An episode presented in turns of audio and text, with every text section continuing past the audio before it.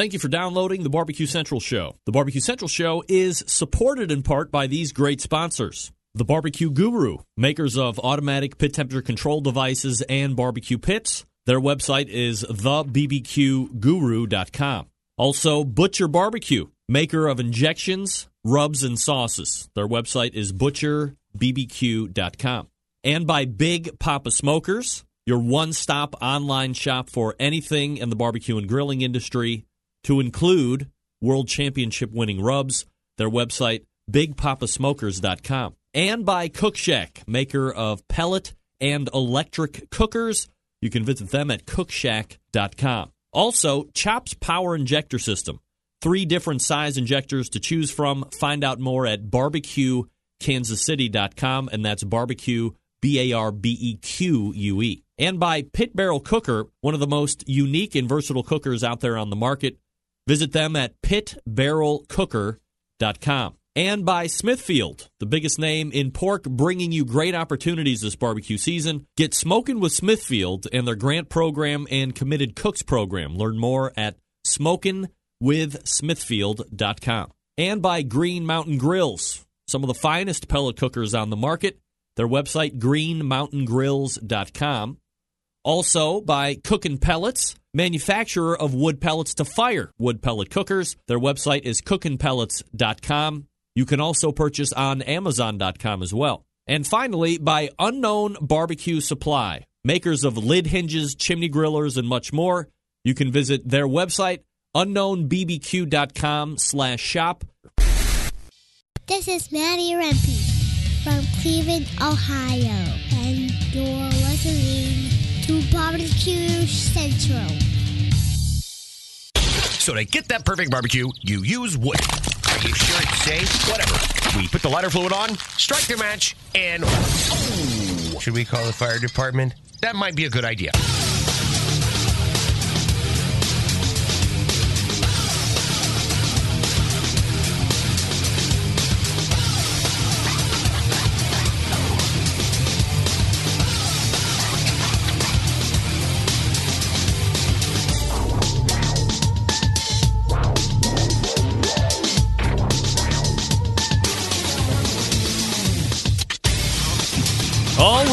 Evening and welcome to the Really Big Barbecue Central Show. Here we go. This is the show that talks about all things important in the world of barbecue and grilling. We're broadcasting live and direct from the Rock and Roll Hall of Fame city of Cleveland, Ohio. It is the barbecue capital of the North Coast. I'm your program host, Greg Rempe. Happy to have you aboard here on your Tuesday. We have a fully locked and loaded, jam packed show. Didn't know if we were actually going to get there. But with the help of embedded Texas correspondent Doug Scheiding, we were able to pull it off. And uh, I'll tell you what's going on here in just a minute. If you want to get in touch with the show, I'm welcoming your calls and emails for the entirety of 120 minutes, and this is how you can get in touch with me. You can get in touch with the show by calling 216-220-0966. Email Greg at the bbqcentralshow.com. On the Twitter and Instagrams at BBQ Central Show. Anything else you want to find out about the show can be found at the main website. And here's what's happening in case you didn't get the newsletter. It was out a little delayed this evening, but it did go out. So if you didn't get it, here's what's happening. Coming up in about 12 minutes from now, it is the fourth Tuesday of the month. Believe it or not, folks, in a week's time, we will be into April. I'm not kidding. Now, if it was April 1st and I told you, I might be throwing some shenanigans your way, but I'm not.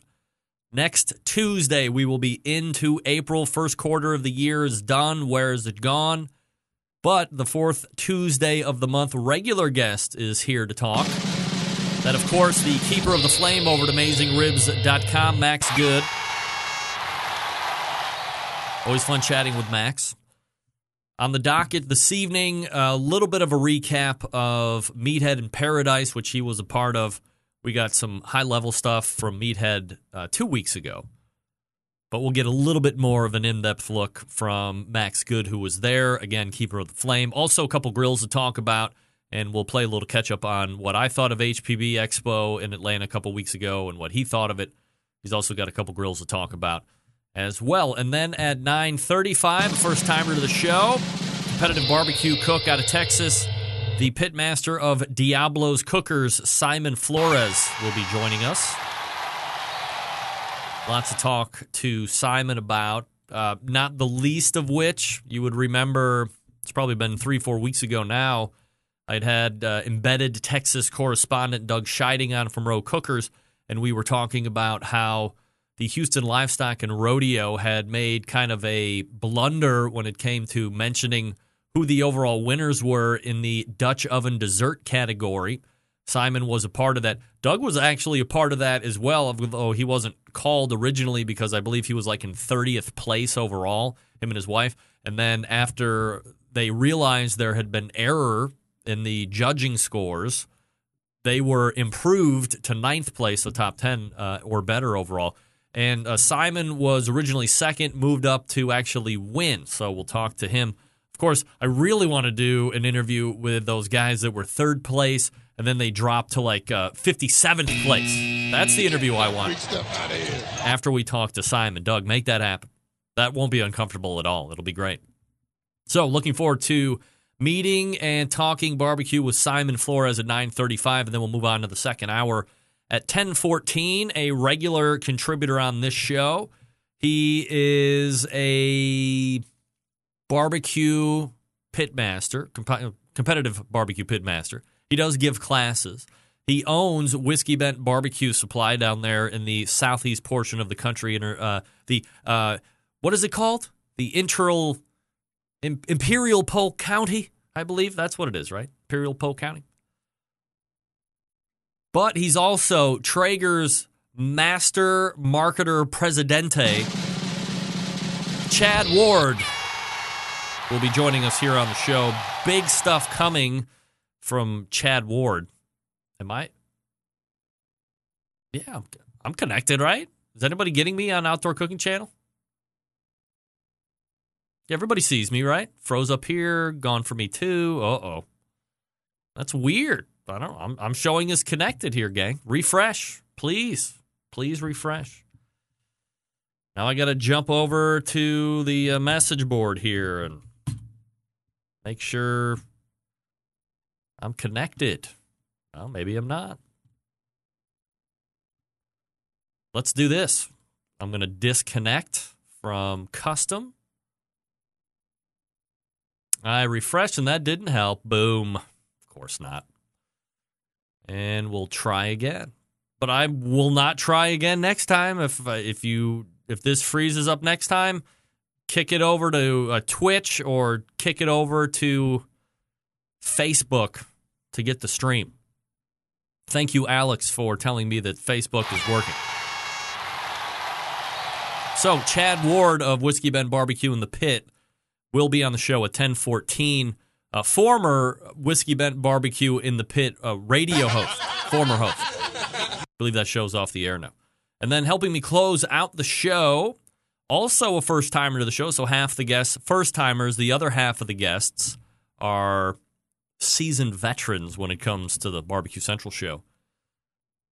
Innovative product, one that I saw at HPB Expo because they were actually the exhibit across from the Pit Barrel Cooker where I was kind of headquartered for that particular event. I don't want to give, I don't want to blow the entire load right off the bat, but let's just say this. If you've ever decided that your gas grill could use some improving, especially when it comes to propane to some degree. You might want to stay tuned for the 1035 segment because I'll be talking with Cory Sevilla from Knob Where You Need It. Very much looking forward to catching up with Cory and see what's happening. See how that show did him. The good or the bad or the ugly. Maybe indifferent. Who knows? All right, uh, let me tell you right now that the show is live right now. Uh, audio, of course, on TuneIn or my website. You can get the live video feeds on my Facebook page over at OutdoorCookingChannel.com, which appears like it might be having some kind of an issue, but maybe it's reconnected. Or you can go to Twitch.tv Any way you want to serve it up, I'm happy to have you. You can also get the show on podcast starting at 11:55 p.m. tonight, and then it will replay for a full 24 hours tomorrow. This show will replay for a full 24 hours on the audio network at BBQ Central Show, the bbqcentralshow.com. All right, gang. It has happened yet again. Oh, sorry. Also on Roku, if you have Roku or some other Internet Protocol televisions. You can get it there as well. Look for Outdoor Cooking Channel in your app store, download it, and you're ready to go. All right. It has happened yet again. Another case. And I know a lot of you doubters, I want to say haters, I will say doubters. There's a lot of you out there that when I start talking about show karma, it's a gimmick. Stop talking about it. It really doesn't work. Blah, blah, blah. Well, as I just said two seconds ago, it has happened yet again. Another case of show karma has reared its head. Sterling Smith of and Booty did the show this past Tuesday, recapping a Tucson's Sam's Club local event win that he had. He had won that one back to back in 14 15, then won it again in 2017. At the end of the interview, Sterling mentions that he was heading to Reno, Nevada to do the Sam's Club local there right? So, what do you think happened? What always happens when a team shows up on a Tuesday night to do the show and then they go compete that following weekend? What do you think happened? Hmm. Grand Championship.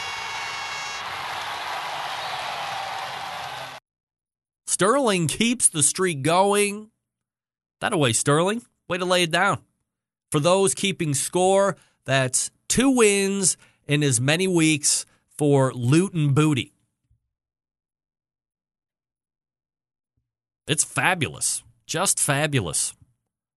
Unbelievable. Evidently, there is an issue. Uh, you can also go to twitch.tv. That might help.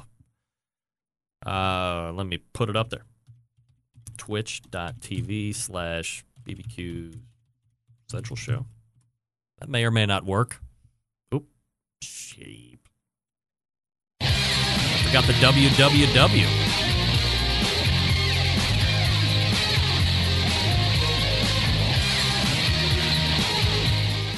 That came out hot.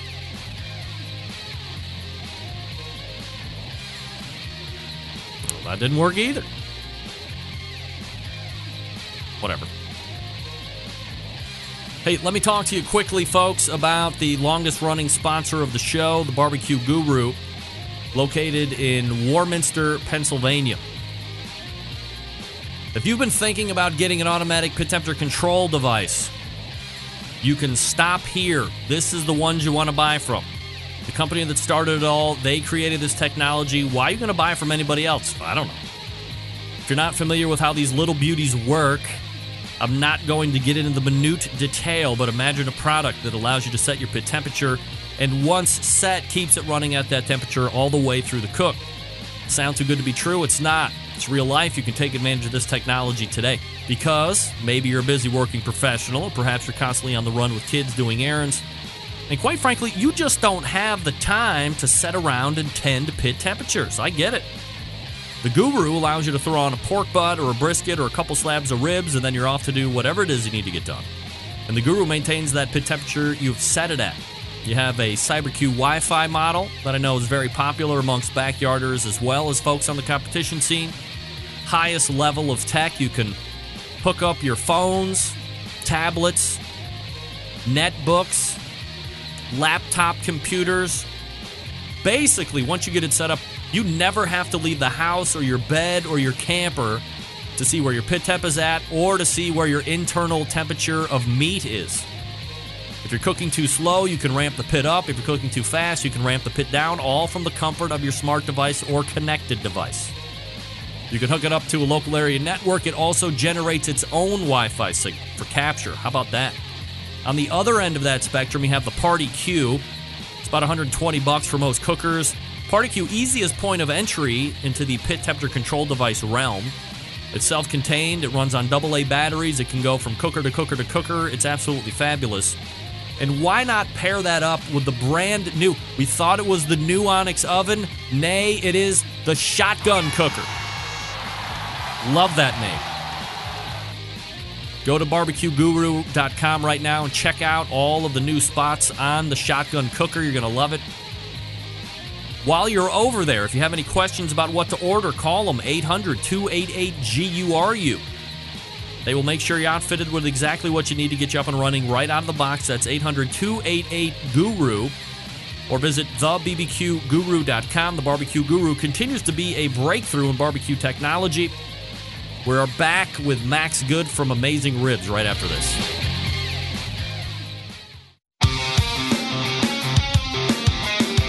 Broadcasting live from the Barbecue Central Radio Network studios in Cleveland, Ohio. You're listening to the Barbecue Central Radio Show. Once again, here's your host, Greg Rempe. Hey, you love to barbecue, you love to compete, and you love to win. Do all three with help from Smithfield. Since 1938, Smithfield has been producing high quality fresh pork products, and they now invite you to get smoking with Smithfield. Are you an organizer of a nonprofit, community, or sanctioned barbecue event? Apply for the new grant program that helps support competitions across the U.S. with resources and prize money, but that's not all. If you're a competitive barbecuer, you can join the Committed Cooks program. Members who commit to cooking with premium hand trimmed trimmed. Smithfield Fresh Pork will receive swag and other great prizes. Commit to cooking with Smithfield and see what's going on in barbecue when you visit smokinwithsmithfield.com. That's smokinwithsmithfield.com. All right, as I mentioned in the show open, the fourth Tuesday of the month brings the visit from the resident keeper of the flame at AmazingRibs.com. What grills to buy? I don't know. What smokers should you be looking at potentially purchasing this coming season? I don't know. What's new and getting ready to hit the market? Well, I do know because I saw it hitting the market a couple weeks ago. So did this guy. Industry rumors, scuttlebutt, all will be revealed here in this segment. Let's welcome back Max Good to the show. Max, how are you, buddy? Doing all right. What's Good. happening, Greg? Not much, man. Uh, living the good life here in Cleveland. It seems like the weather may have finally made a turn, at least, you know, for the 50s. I'll take the 50s. Once it gets really cold, the 50s seem really warm. Uh, but We're other than that, same climate. yeah, we're uh, we're doing very well. So uh, bef- I guess before we get into some of the more uh, industry style talk, that being of HPB Expo recounts, Mm-hmm. and then also a couple of the grills that we were going to be talking about tonight. The week before that, there was Meathead in Paradise. Uh, two weeks ago, I had Meathead on, and we talked little bit, you know, kind of a high level type of a thing, but uh, you were there in the midst of it all, and you have kind of a different perspective than Meathead did because he was out there giving a lot of the classes, doing a lot of the, the cooking and the hands on stuff. Uh, so, what was your role first and foremost, and what did you think overall of this first meetup event? Well, I was kind of uh, just an attendee in many ways. I didn't get involved that much with the planning. Uh, Brad Baird from Grill Grates and Meathead really did the bulk of that. And as you know, Brad has a home down there and he's been going there for many, many years. So he knew the lay of the land. It's a tiny, tiny island, Greg. Only 500 people live on it. 500. And, uh, yeah. wow, yeah. 500 people live on my street. True. Um, and, and everybody knew everything that was going on. If if I sneezed uh, and I went, walked to a restaurant, somebody would go, "I heard you just sneezed." You know, it was inter- an interesting environment. Um, Meathead had lamented that he wished he had done more demonstrations and more education, but I uh, assured him I don't think people were too upset. It was gorgeous. It was a blast.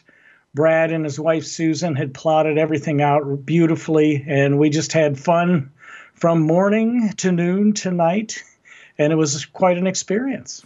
Uh, let me ask you something, and I'm glad you mentioned that. You said Meathead had lamented that he wished there had been more education and more hands on experience. Is that kind of how it was pitched originally, or was it you were just going to kind of game plan Um, well, not some to, things? not to say there was none.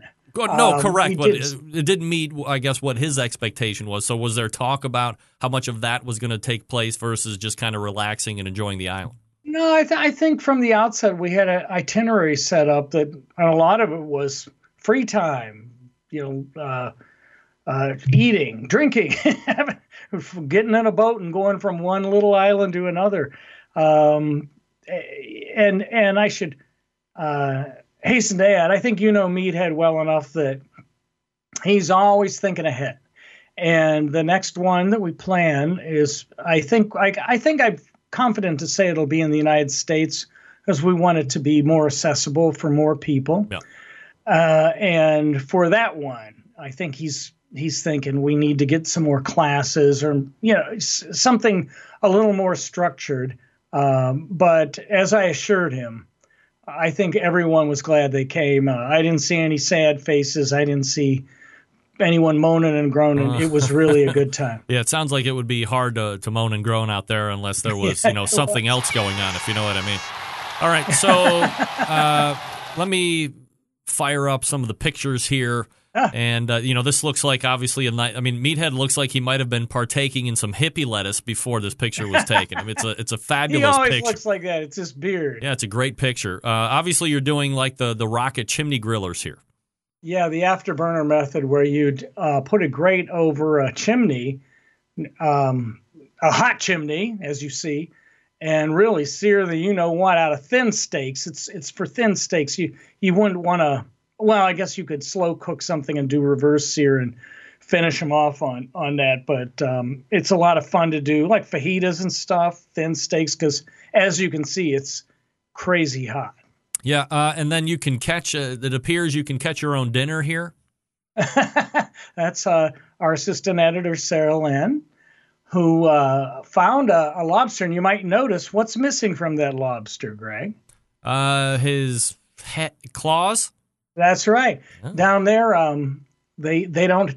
Actually, this is pretty common. I didn't I didn't uh, realize that. What do they call them? Spiny lobsters, something like that.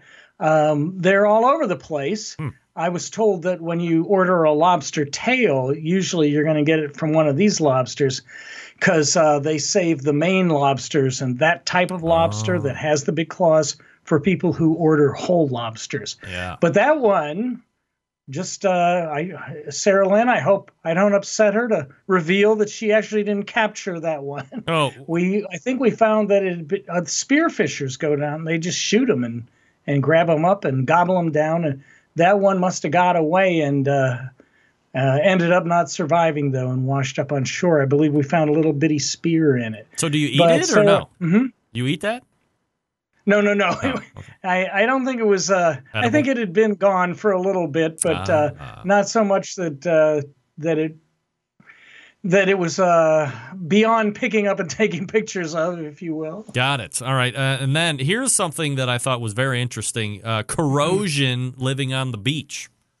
Well, yes, that's at Brad's place, yeah. and he pointed this out to me. Um, no surprises there. You know, this is why uh, many folks, particularly those that uh, can afford it, uh, purchase uh, grilling equipment with marine grade stainless steel. Mm. This is, you know, a standard Weber uh, uh, kettle. I don't believe Weber offers that as an option. Um, uh, so one who lives in a, a saltwater climate will experience something like this. What's the deal with the the tread plate discs on the top? Somebody oh, make oh, some bad drilling. I can explain that. Yeah. Uh, that's where the original mounting holes for the Weber plastic, gray plastic handle had been. Uh-huh. Uh, and uh, they rotted through. Oh. So Brad closed off the old holes because they were just big gaping holes and drilled uh, some small holes uh, and, and remounted the thing. Handy. Yes. Yeah. He's a clever fellow. All right. Uh, and uh, what other pictures would you like to take a quick look at here before we? But whatever caught your eye, Greg. I, oh, I don't want to. I know you already went. Well, there he is with his wife Lou. And uh, the famous business Emily's. cards. Is this is business cards all uh, all adorned behind him? Yes, they are. Mm.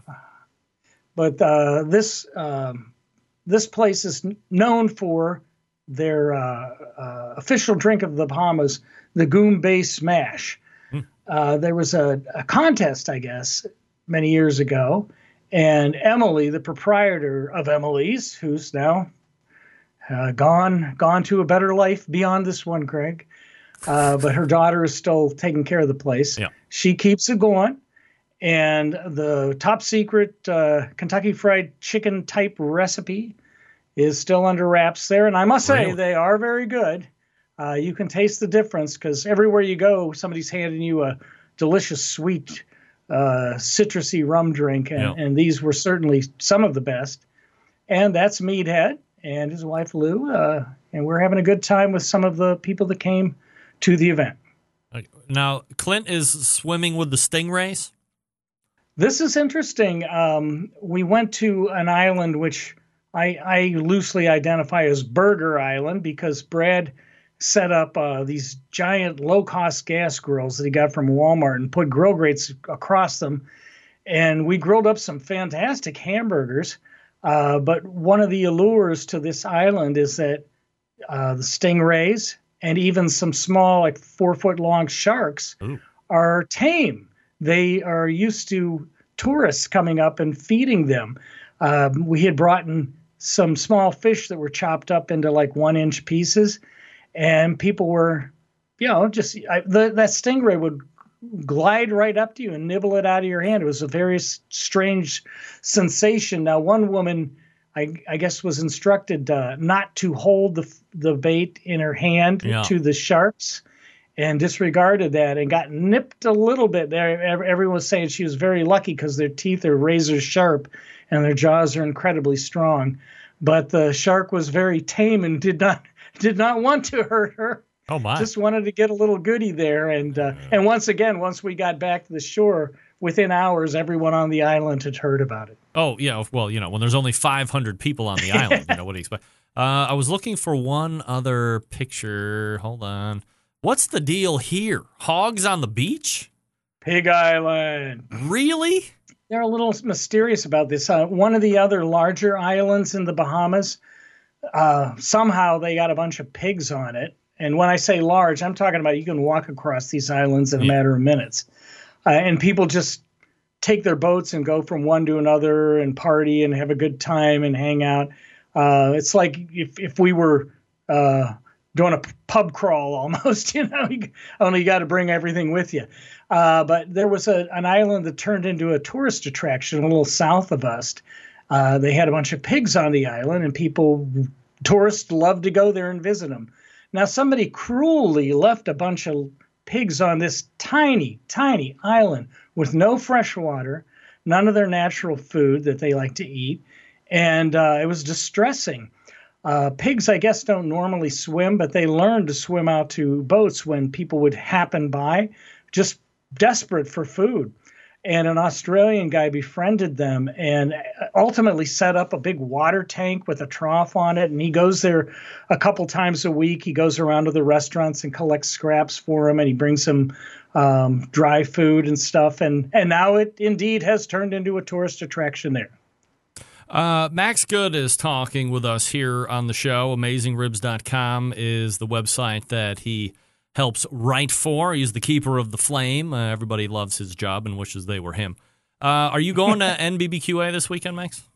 No, I'm not. Meathead's already there. All right. Um, as a matter of fact, uh, a bunch of people are emailing me and calling me. Uh, David Mixon, Myron's son, just contacted me today. Are you going to be there? You know, nope, nope. He likes me because I told him he's better looking than his dad. Not hard to do, But- by the way. Well, I didn't want to say anything, but of course, when you got mugs like ours, Right. I mean, every- Greg? everybody can't look as good as us. that's true. I Um, try. So, talk to me about you know high level what you thought of this year's HPB Expo. Have you been? You've been to years past, I would assume. Um, yes, I, I yeah. go every year. so, what do you think about uh, this one compared to some of the other ones? Uh, my perception was it was a little bit lighter attended, not terribly so. Um, you know, I kind of keep up with most of this stuff anyway, so there are very few surprises. You and I, I saw you there briefly. We didn't get a chance to hang out as much as I would have liked to. Um, some of the things that stuck out of my mind, I think I've already shared with you. Oddly enough, and I haven't tested it yet, is that ice cube Yeah. grill grade brush that I mentioned to you. Uh, it uh, it's insanely expensive at this point in time, but we'll see what happens with it. And uh, of course, I do need to test it. But on uh, just re- taking a look at it, it makes a lot of sense. Um, it's odd that it's if anybody has ever done this, many uh, particularly high-end grill manufacturers recommend you dip your grate brush in warm water and then hit the grates with it while the grates are still warm. And I can tell you, it really works good. Steam but guess effect, what? right? Steam clean. Yeah. yeah. Well, yeah, it's, it's not. It's it's become something like that. But I'm much too lazy to do it, Greg. I just scrape it away and and so when I saw this, I said that seems like a clever idea. The guy just has um right above the the bristles. I can't get use Yep. this right and left here. Yep. Uh, he has a little compartment where you can put ice cubes, and you can even throw a couple lemon slices in there to sweeten up the aroma. And the ice melts down on the grates as you're scrubbing them, and um, it's it made a lot of sense. I'm eager to try it out. But right now I'm embroiled in writing my top tens, Greg, and it's top tens from the top to bottom, from morning to night. That's all I do. Wow. Um, all right. So there were a couple grill.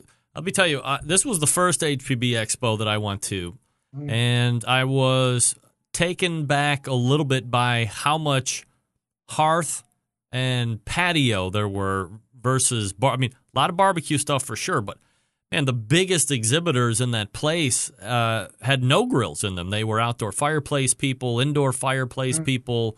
Um, a lot of artsy, avant-garde kind of things, especially when I was at the Vesta Awards, kind of covering that and seeing who was winning. Uh, not a lot of, uh, well, I guess what I would refer to as barbecue-related stuff, but I guess that's typical for that kind of a show. Yeah, Hearth Patio and Barbecue Association. Uh, you might have noticed there's um, also not not so many of these guys exhibit, but there are a lot of retailers attend. You know, people that uh, have brick and mortar stores. Uh, for obvious reasons, they're and they oftentimes don't just carry barbecue equipment; they'll carry spa equipment and furniture and the whole bit. Um, but yes, that is true. However, it has that particular show has more barbecue equipment than any show that I'm aware of in the United States. Now, uh, there's a big one in Cologne, Germany that people keep telling me I should go to called Spoga. And they actually have a business development rep here in the Chicago area that I'm starting to chat with. Um, but that that is also a, a combination of furniture and patio and everything. But uh, I'm told that it's that a, it, HPB Expo is dwarfed by Spoga. Oh, wow. It's it's uh, allegedly, and from everything I've seen, quite a bit larger. All right, uh, so we're going to run out of time to get through both of Oh. these grills, but uh, let's go ahead and talk about the Saber 500 cast black grill, and uh, we'll take that to the segment end. And I do have pictures. well- I do have pictures. Okay, well, I, I know it's going to be one of your. Oh, there you go. Yeah. That's Hold not on. exactly the There Saber we go. There we go. I know this would be one of your favorites, uh, Greg, because the parent company of Saber is Char-Broil. Yeah, great. And they employ Char-Broil's uh, something like Char-Broil's true infrared systems that they sell in their lower priced uh, grills that appear in Lowe's.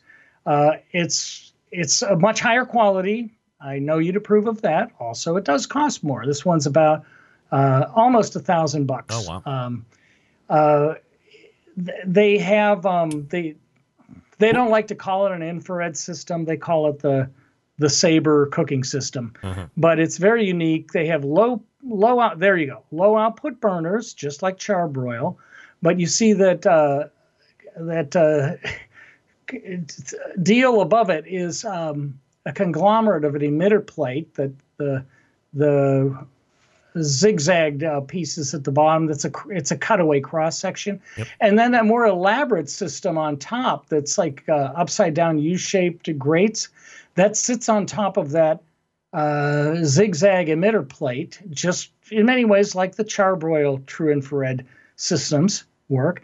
Uh, the heat energy is is stored. The heat energy from the burners is stored on the emitter plate and transmitted up into the grates. Uh, there's very little open flame, no flare ups, very little convection heat that would dry foods out. It's really hard to burn something on this unless you just fall asleep, you know. Uh, it's very hard to dry out foods. Uh, a downside is between those high grates, uh, gunk can collect, and they do make tools where you can scrape it out.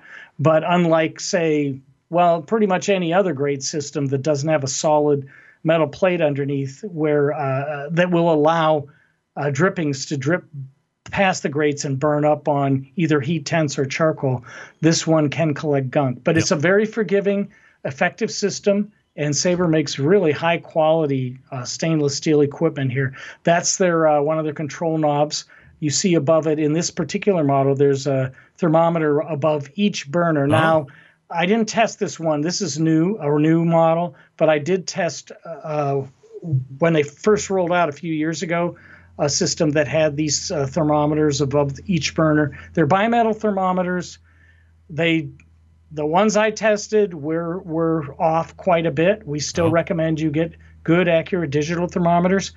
But I guess on the upside, it gives you well, like any bimetal thermometer, it gives you some kind of sense of around where you're at with the heat. But but I wouldn't trust them unless they, as they of course told me, made significant improvements on it. Um, I'm skeptical of that. All right, uh, we will get to the Napoleon Rogue next time, uh, and Oh. what other really good grills you are ready to talk about. Top ten should be done by then too, right?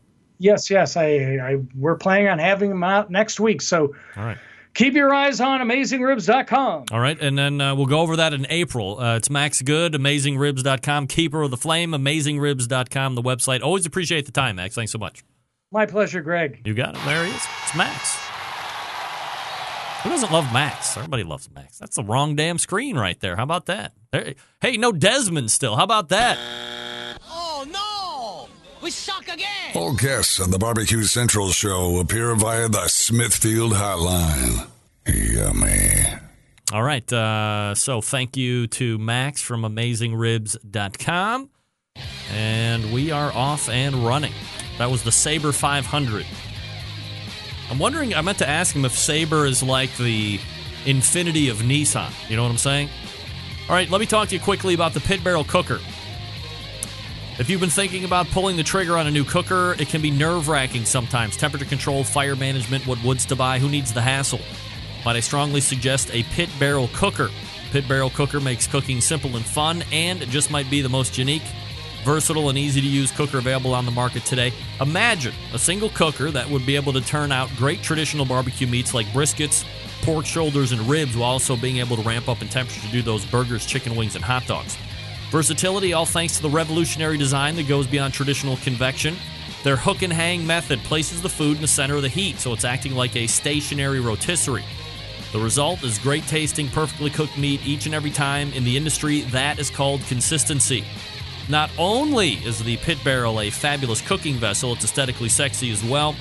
Not only bu- built to withstand heat, but thanks to its porcelain enamel finish, the pit barrel able to withstand any type of weather. Also, extremely portable, fits in the back of most trucks, vans, and SUVs, ready to go wherever you are. Of course, it's got all the accessories that you want, from the unique removable ash pan to the pit grips, the turkey hangers, the hinged grill grates, beer koozies, coffee mugs, rubs, sauces, you name it. There's a full line of accessories that will really complete your pit barrel cooking experience. And for the best part, come on, $299. The pit barrel comes fully assembled, ready to cook on, ships free right to your door. Not only does the cooker ship free, but with so few returns, everything they sell ships free to the lower 48 continental states each and every day. No promo code, no coupon needed. Don't take my word for it. We should ask Mac from uh, Max from AmazingRibs.com. They have given it their gold rating three years in a row. Highest rating, by the way. Head on over to pitbarrelcooker.com and see what everybody's talking about. Be sure to check out their full collection of how to videos, then pick up one or two for yourself. You can thank me later. If you have any questions, you can contact them through their website. Call 502 228 1222. That's 502 228 1222. And yes, they will actually talk to you. Find out what great customer service is all about. Visit pitbarrelcooker.com. That's pitbarrelcooker.com. All right, we are back with Simon Flores, Diablo's Cookers. Stick around, we'll be right back.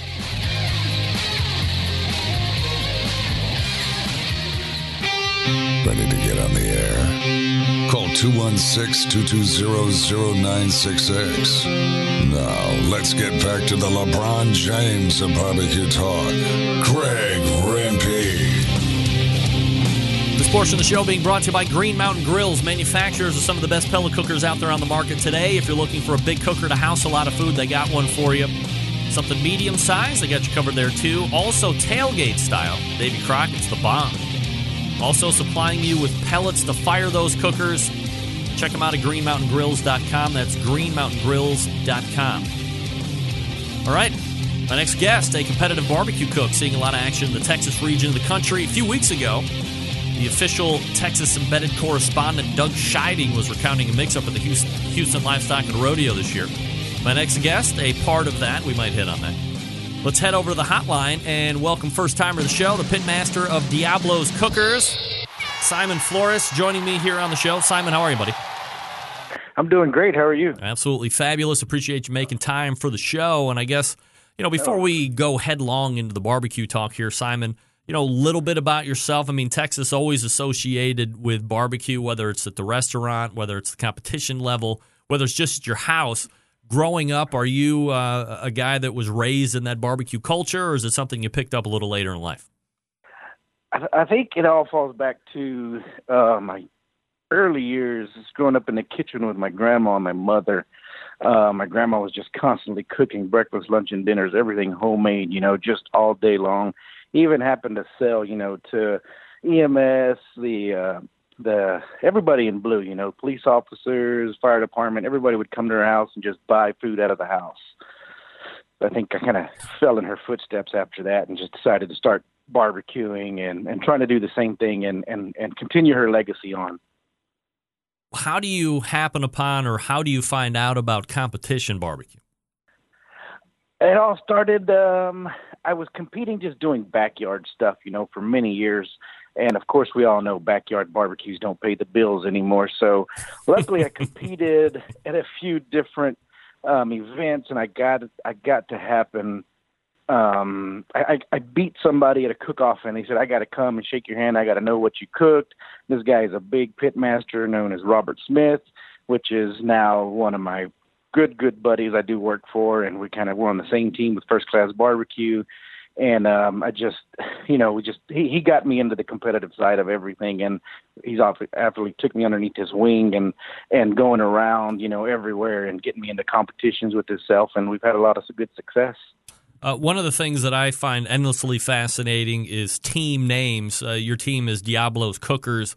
Is there anything special or hidden, or you know, what's the agenda behind the name there? Uh, well, they, my nickname is Diablo. I learned I, I earned that name when I was a young kid. I was always in trouble, but now you know um, it's. I, I got married, got a beautiful wife, three kids, and you know I just had to change my life around. But the name stuck. so just Diablo by name now. Yes, Yeah, and yes, and then you know I got I put a team together of a few good, hardworking mules, and I were just out constantly, you know, either catering or doing small cook-offs, doing big cook-offs, and then of course on my off time I help out First Class Barbecue, which I'm also a pitmaster with them, and then I even work the uh, the restaurant over in Hempstead, Texas.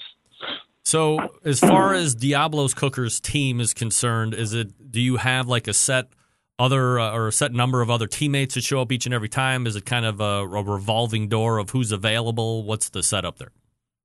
Oh no, the guys that I've had on my team, they've been with me pretty much since day one. There's probably about six of us, and uh, they're always at every cook-off. You know, just they they do their best. You know, right after work, they're there at every event to try to make things happen and you know try to make us shine. You know, and get the hardware we need. Helping hands for you, or do they really lend to the cooking process during the competition? Uh, they're really helping hands you know they allow me to you know take over and just cook everything and i can i don't even have to say anything to them anymore i can just give them a nod and they already know what to do um what to lay out or what to, what knives to get me and stuff like that Uh, we're talking with Simon Flores from Diablo's Cookers here on the show. Uh, Simon, talk to me. You know, when I am having conversations with pitmasters, there seems to be three different styles of teams at this point, and it's ranged over the course of the show. But you either have the guys that are like the, the single pitmasters, like yourself, then you have like the duo, and it's usually a husband and a wife or a boyfriend and girlfriend, and then all of a sudden it jumps up to the teams that got like five or six dudes, and they're all like five pit masters together, and it seems like at least to me, I'm a I'm a control freak. It goes to stand Mhm. here on this show. You know, nobody else is. I, I mean, I get some help from some other correspondents and stuff here, but as far as producing the show and hosting the show, I mean, it's all me because I trust nobody. That w- I don't think anybody's Yeah. going to put in the same work that I'm going to do. Is that a similar mindset with why you stay as the pit master, or would you be open to, to branching out? Oh no, I'm I'm open to branching out. That's why I joined First Class Barbecue. You know, there's so much more to learn to the competitive side of the sanctioned events and stuff. So, uh, Diablo's Cookers, we kind of did a lot. We do a lot more catering than competition these days. Um, so I kind of help out First Class Barbecue any any any opportunity I get, and we do catering around the world as well with them. And um, that's I I love working with them guys. You know, there's you know, four good pit masters on that team, and we all work together, and we all you know flavor profiles are on point all the time and you know just run with it you know nobody's there's no i in that team you know everybody just you know everybody's self disciplined and know what needs to happen and they get it done There is that adage of too many cooks in the kitchen. Um, do you guys have to spell out up front what everybody's responsibility is when you're with first class cooker? Because obviously, you know, a pitmaster is also one of those alpha males, and you get four or five of those guys together, and you know nobody's looking to, to get chippy with one another. But it would seem to me that as long as everybody kind of knows the role and, and can help everybody out, that's going to be the successful way to run a team that's got that kind of a talent. Oh yeah, we kind of get we kind of like throw a toolbox meeting first thing, you know, once we get to location and we kind of you know iron out all the wrinkles. Hey, this is what's going to go on. You're doing this, you're doing that, you're doing this, you're doing that, and then everybody's in sync and works together, and it's it's worked really well that way. No no ounce of alcohol is drank until all the turn-ins are gone in, and I mean just it's it's like anything any other team I've ever been on. You know, it's just everybody's in sync and it it makes things happen the right way. Have you seen kind of um I don't know if it's if it's an evolution or or a trend away, you know, seven, eight, nine years ago, it was all about the party first, and then if you did well the next day, hey, that was great. And it seems like there's been a, trend away from that where it's all business. And Yeah. and maybe that has to do with the amount of expense that's invested into competitions where the amount wasn't Yeah. that much five, six, seven years ago. Is that the uh, the mindset for you guys?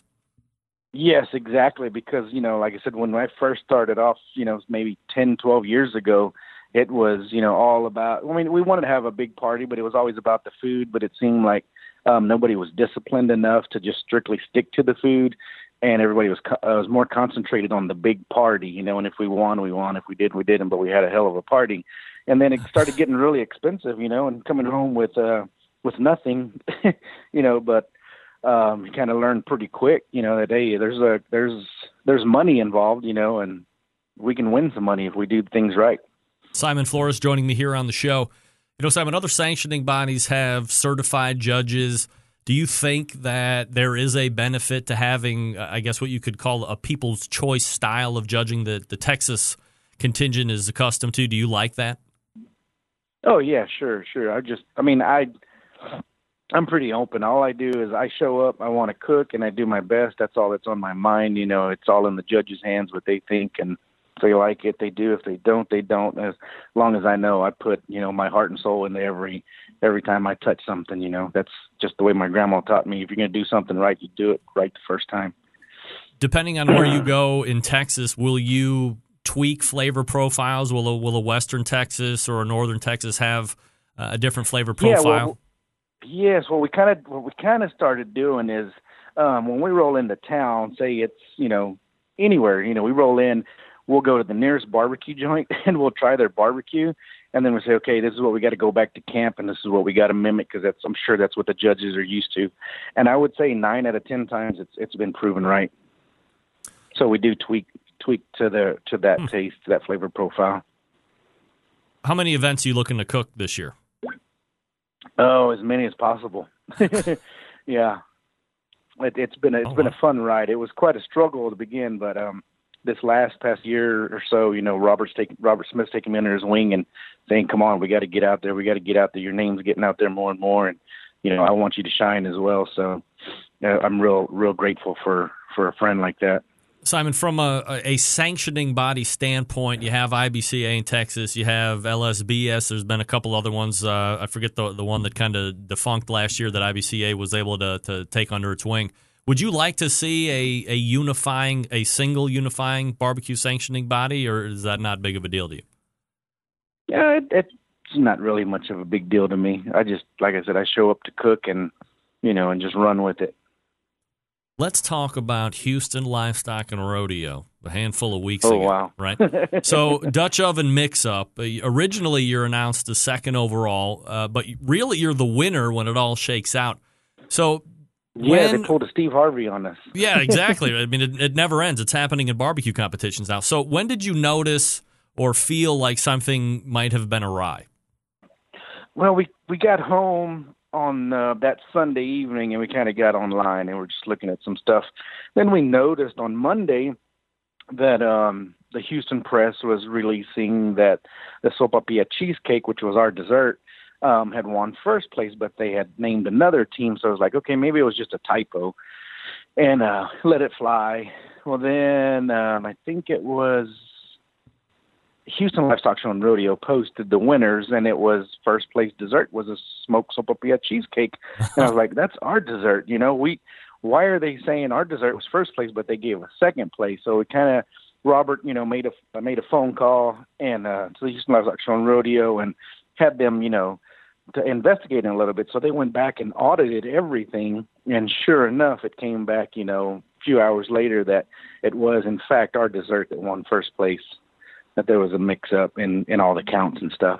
So, I mean, it's great to win, right? I mean, you're seeing it in print. Uh, it, it, seems a little weird that your name isn't out there, but the dessert that you made is the one that there's being named as the winner.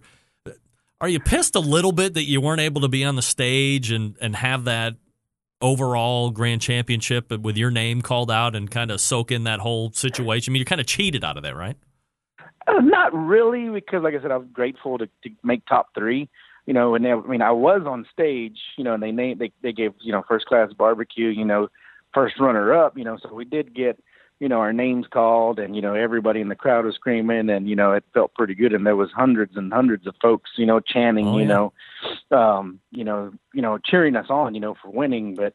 You know, when we got back to camp, you know, we're kind of like, man, you know, yeah, we wish we would have got first place, but we'll take it. You know, we, you know, a couple years ago, back to back grand champions in ribs and runner up in ribs, and so the last few years have been really good for first class barbecue at Houston Livestock Show and Rodeo.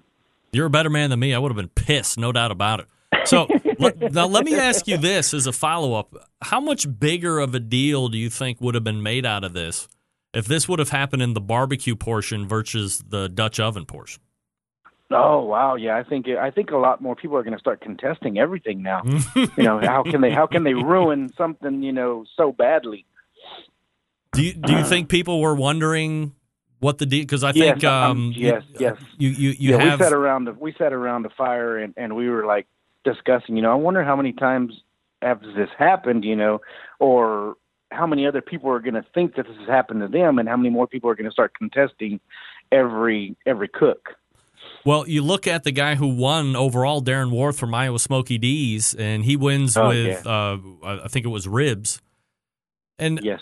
he finished like you know I, it was some ridiculous place in chicken. So without knowing what had happened with the Dutch oven, but as soon as I heard about that, I was talking with Doug Scheiding. I was like, man, did they screw up chicken? Did did Darren Warth really score a 378th in chicken or something like that? So there's got to be second guessing like all over the place as soon as that thing's uh, run out. Wow, that's gonna Yeah, be insane. everybody was. Uh, where are you cooking at next? We are cooking. Uh, we're going to do some. I'm doing something with Traeger um, this weekend up in Fort Worth at the National Barbecue uh, Association. It'll be it'll be a fun dig, uh, little deal going on up there with all the famous pit masters. And you, And then right shortly after that, I'll be heading to Memphis in May to cook with Brad from the Shed. nice. All right, everybody loves hanging out with Brad, and he's a good time, no oh, doubt Oh, about yeah. it. Oh man, We've cooked we've cooked with Brad a few times, and he's really a good friend. You know, he calls me on occasion. Hey, what you got going on? You know, hey, I need you to come to Memphis. I want you to cook chicken. You know, I believe your chicken Diablo can do it. And you know, and I was like, okay, well, we'll talk about it this weekend when we see each other, and we'll make it happen. All right, so Simon Flores is who we're talking to here on the show. He is the pitmaster of Diablo's Cookers. He's going to be in Fort Worth for the NBBQA and then Memphis in May after that. Simon, really appreciate the time tonight, man. Thanks so much for coming on. No problem. Thank you. There he is. Simon. Awesome. Great first time entrance. Good energy. Likes to talk about what's happening. All guests on the Barbecue Central Right? show appear via the Smithfield Hotline. Yummy. Love first timers to just come in and let it rip. That's what I'm talking about. Way to go, Simon. Appreciate you. I don't want to pull back the curtain too much, but that was kind of, you know, he, he was literally out of the bullpen. Hours, hours ago, I was scrambling to fill. Simon steps up, hits a home run. He'll be back on. I always find it fascinating that, you know, top pitmasters will cook with other top pitmasters. I want to beat everybody. All right, folks, uh, if you are like me, you're thinking of ways to step up the barbecue and grilling game, and now you can do it even easier with Butcher's Barbecue. Oh,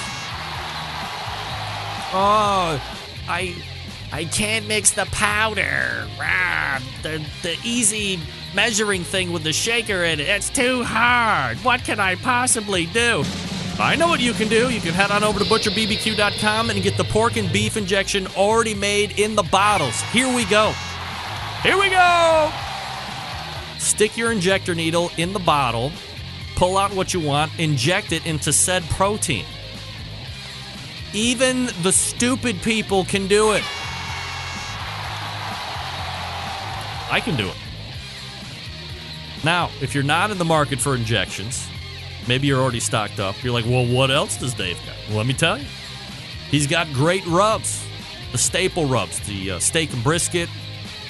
You have the honey rub, which I absolutely adore. You have the newer rubs that were released pecan, cherry, chipotle, Dave's private master triple secret blend seasoning.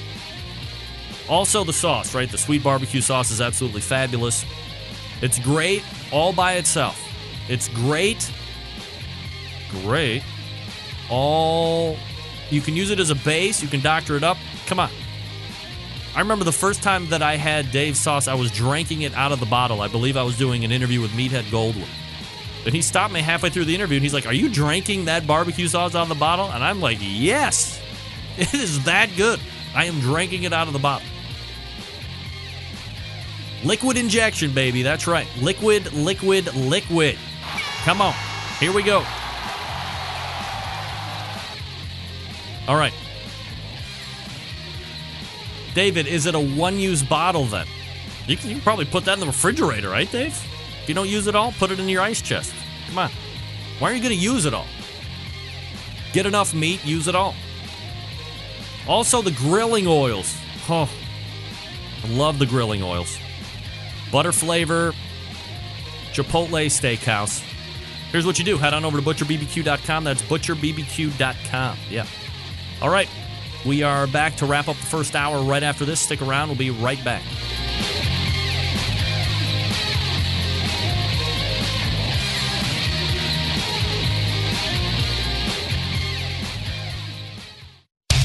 Big name interviews, advice on cooking brisket and ribs, and the only host willing to share his honest opinion on all things important in the world of barbecue. It's the Barbecue Central Show.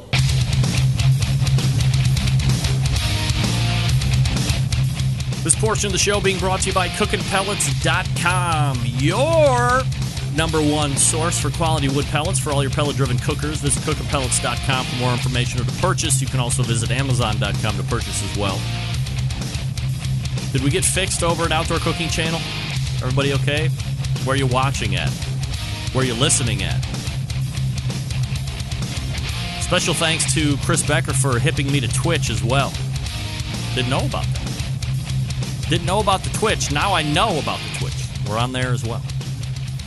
All right, thanks again to Simon Flores from Diablo's Cookers for joining me this past segment.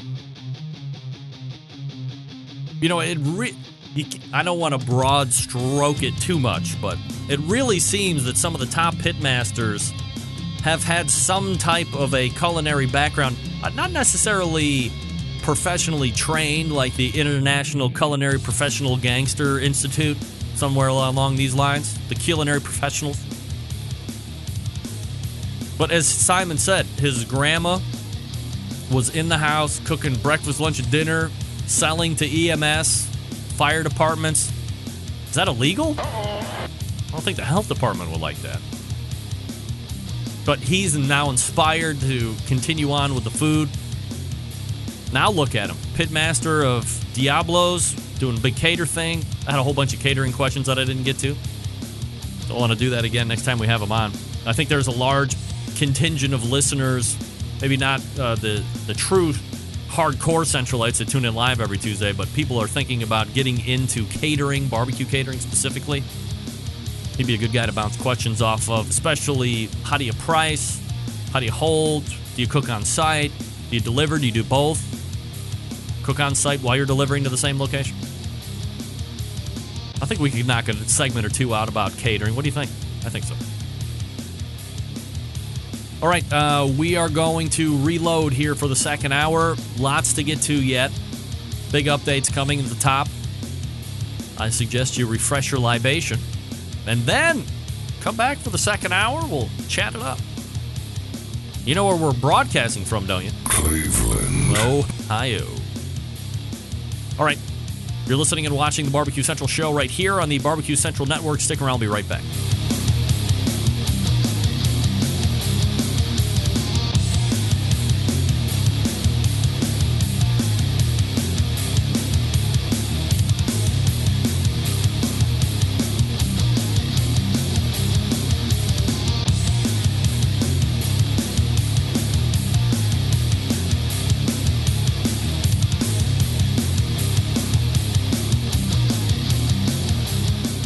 This is Jimmy Burns from Malvern, Ohio, and you're listening to Barbecue Central.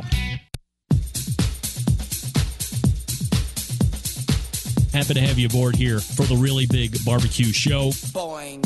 We cook because we have to, and we grill because we want to. Hit me. Fine, how you going? You have a great show. I'm a big fan. So what what what seems to be the problem here? This man looks like he's dead and he's in the in the crackle. Charbono! It's all about the Charbono, dude! Succulent fish. What?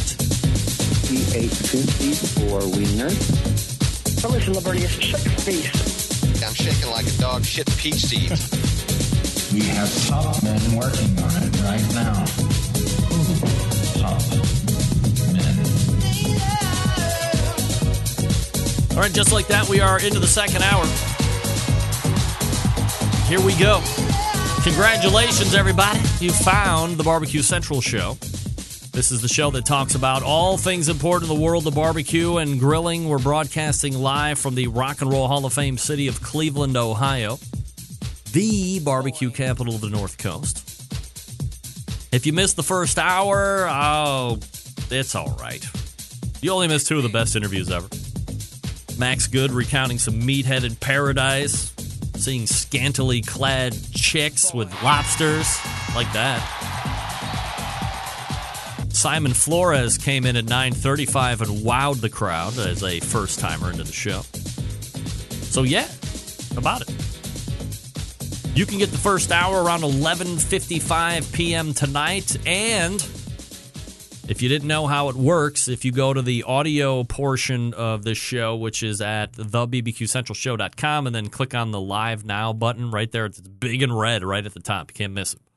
Click that. That takes you over to tunein.com where the live audio stream takes place. And then you can hear this show, the show that's taping right now, that's live, but I'm taping it for podcast. It will replay all 24 hours tomorrow. So you can jump in, get bits and pieces. Every two hours, the show plays again all the way through the day tomorrow. Also, subscribe to the show on iTunes or however you get your podcasts. Pretty much that's how most people get it. By the way, I am very excited to sit here and tell you we are at record, record download numbers for this show. as of the last handful of months. The new year turned. I'm not sure exactly what happened. I'm not sure exactly why people are turning into the show that didn't or uh, becoming big fans of the show. I'm not sure exactly what's happening. But something is going on. People are taking note. People want to get on the train of awesome that is the Barbecue Central show. So we are just we are getting ready to break our all-time download number this month and we're going to beat it by roughly just throwing a guess out there 4,000 downloads. That's a big number. You people would be happy if you got 400 downloads for your pathetic shows. I'm going to beat my best download number by at least 4,000. Poor K. I don't know what the hell that was. So, you might be aware because you see my shirt, Horse Meat 2017, that it's been a ongoing love affair with trying to get horse meat legalized here in the United States. Uh, first, we need to have the government approve anti-mortem inspection and pay those FSIS inspectors to go to what would have to be horse processing plants, which they don't do. Uh, Meathead Goldwyn had posted something on his Pitmasters Club. That's the portion you have to pay for, saying that horse meat is legal for consumers, and that was dated a year ago. Not necessarily incorrect. However, when you look at it from a realistic standpoint, incredibly incorrect. So, the way that it is set up right now, if you decided you wanted to get into the horse processing business, I think we could all pool our dollars and open our own horse processing plant. I can bring Dave Bosca out of retirement. He's a, a savvy, experienced vet when it comes to butchering. I'm not saying he's a horse butcher, but he's got butchering experience, so I'm sure it would take him about five seconds to figure out how to take down a horse. We'll source our horses responsibly. We'll truck them up to the horse slaughter plant. Uh, Dave is also used to dispatching animals, so maybe he can be both executioner and cutter upper guy. Uh, Dave, if you don't want to do this or be associated with it, tune out uh, for at least the next three or four minutes. Here's the downfall. After we have our fortune collected, we have our horse processing plan up to speed, we have our dispatchers and cutters in place. Our new business, which is Rempe's uh, horse meat processing, okay, is going to fall on extremely, extremely financial hard times right off the bat. Not because we're going to have kooks out front going, save our horses, you people are animals. Not because of that. It's because, as Dave would tell you, we our new company, Rempe's Horse Meat Processing Company, in Cleveland or Oklahoma, since we're going to need Dave to actually do a lot of this stuff. So we'll move it closer to Dave to keep him satisfied. I don't want him to quit after a week. We, as our new uh, ownership group, are going to have to pay to bring these FSIS inspectors in in order to do the proper meat inspections to get that stamp in order for us to then sell out to the greater consuming public. By the way, I have it on good authority and the, it is growing each and every week. Folks, I'm not I am here to tell you and I'm not kidding. People are wearing horse meat t-shirts like it's going out of style, but more importantly, people are writing papers in colleges about how horse meat should become legal. I'm not kidding. It's actually happening. There's a gentleman by the name of Evan Krim who is submitting to a college that he attends a uh, paper on horse meat and why it would be good for the economy. I'm telling you, it's sweeping the nation. However, we will be bankrupt inside of a week because FSIS is very costly, very costly. And the reason that it works for every other friggin' meat is because the federal government subsidizes the FSIS to be on site to do those inspections, to give the stamps, to make sure everything's on the up and up. Why can't they do that for Rempe's horse meat processing? So while it is legal, it is completely financially irresponsible. You're committing financial suicide by buying into Rempe's horse meat processing plant located in Dave, where do you live at? Something, Oklahoma. Let's call it Norman, Oklahoma. I like Norman. That's where Oklahoma University is. University of Oklahoma, right? The Sooners, Boomer Sooner. We're going to Norman with our horse meat processing plant where Dave can drive very quickly to and from work. It's your schedule, Dave, by the way. I'm not mandating you work 40 hours, just whatever you can give me. Because it's going to cost a lot of money to pay those FSIS people. So we're going to need fin- way bigger financial backers than I had thought of. But Chandler, right. Rempe's Horse Meat Processing in Chandler, Oklahoma. That's got a great ring to it. So while our processing prospects are dim, the fact that an overwhelming number of people that I continually talk to, and it's not the same people, different people every day, seeing the shirt, seeing no names, please, nationally rated volleyball championship team wearing horse meat t shirts and having conversations with people in North Dakota and South Dakota and Maryland and Illinois, you name it. Conversations are being had now. We're open, we're changing minds. People are open to having a discussion. Certainly, there's going to be people who think that's the grossest thing ever. I get it. We're not forcing it down your throat. We're just talking about having an option. In fact, here in a couple of, let's say, years, this is what the butcher case could look like right here. Guess what? That's horse steak. Look how good that looks. Succulent. Can you imagine adding a little butcher's barbecue injection to that to keep it nice and succulent? Look at that. Steak. Uh, well, I don't know, but I think that's in French. I want to give a shout out to Steaming Ned. That's what his name is on the Facebook, Steaming Ned, for that picture. So I'm very excited about this. I'm very happy that America is giving us the opportunity to at least have this discussion and hasn't shut me down. But look for new construction in Chandler. Dave, uh, let's start looking at tax abatements immediately, if not sooner, because I'm going to get financial backing from top men in the industry and women. Um, also, the deadline for the American Royal Barbecue Hall of Fame forms is uh, April 14th. So if you haven't made your nomination for me under journalist, please take the time to fill that out in full so I can give a magnanimous acceptance speech later this year, which I will record and it will go down in perpetuity. You can name it. I mean, you, you can feel it, right? You know it's going to happen. All right, folks, let me talk to you quickly about the CHOPS Power Injector System. The NBBQA 2015 and 2016 Barbecue Tool of the Year. Could it go three years in a row? It's coming this weekend. Can the CHOPS Power Injector System pull a triple peat? I don't say three peat, that's stupid. Triple peat. Two is double peat. One is a peat.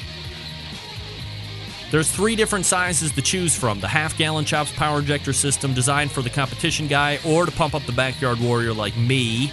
Easy to use, clean it, fill it, pump it, and away you go. If you have just one brisket or pork shoulder to do, don't get all crazy. You don't need to fill it all the way up. Just put in what you need. It uses it all. Comes with a whole mess of great stuff. It's 100 bucks plus shipping. Then you have the one gallon chops power injector system. It will hold double the amount of the half gallon, hence the name, the one gallon. Some use it in competitions, like when you're cooking MBN whole hog or 10 shoulders to get that perfect one. This one comes with the same amount of cool stuff as the half gallon. It costs 120 bucks plus you'll pay the shipping. Then the newest one, the Chops Full Power Injector System. It's electric and is the commercial and competition Big Daddy. This time, no holding tank, but a three and a half foot pickup tube. You can put in any size container. from a few ounces to a 55 gallon drum, designed for Chef Rob at the best barbecue restaurant in Kansas City, which I plan to go to in like three weeks, four weeks. He said time and time again that with the Chops Full Power Injector system, his briskets are better than ever. It comes with metal needle adapters, 14 gauge needles, 3 inch 12 gauge needles, 2 inch 11.5 gauge needles, 3 plug screws, and a needle protector. 325 bucks plus shipping anywhere. A number of the top pitmasters in the world are using CPI every day to make their barbecue better than the rest. Why? Because we live in a foodie world. Yes. And it requires flavor in every bite. Yes. This is how you do it. Do it fast. And it's not just for meat. Alcohol infused watermelon, cantaloupe, honeydew, peaches, kiwi. The list is endless. Every injector hand assembled right there in Kansas City, Missouri, USA. If you want extra accessories, you know they got them. Here's what you do head on over to Barbecue Kansas City. That's B A R B E Q U E, barbecuekansascity.com, and get to shopping. And if you're in Kansas City, go to Dan Uladal's barbecue restaurant, Chops Barbecue. Rave reviews on Yelp. Chad Ward out of the break. Stick around, we'll be right back.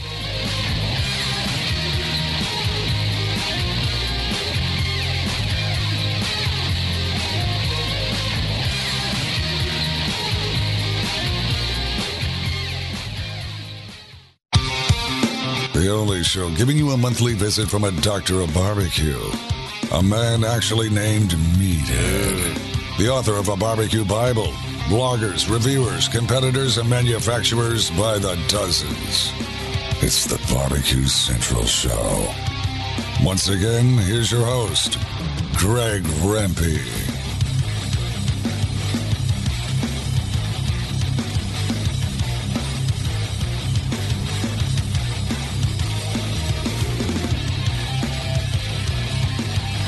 Hey, welcome back.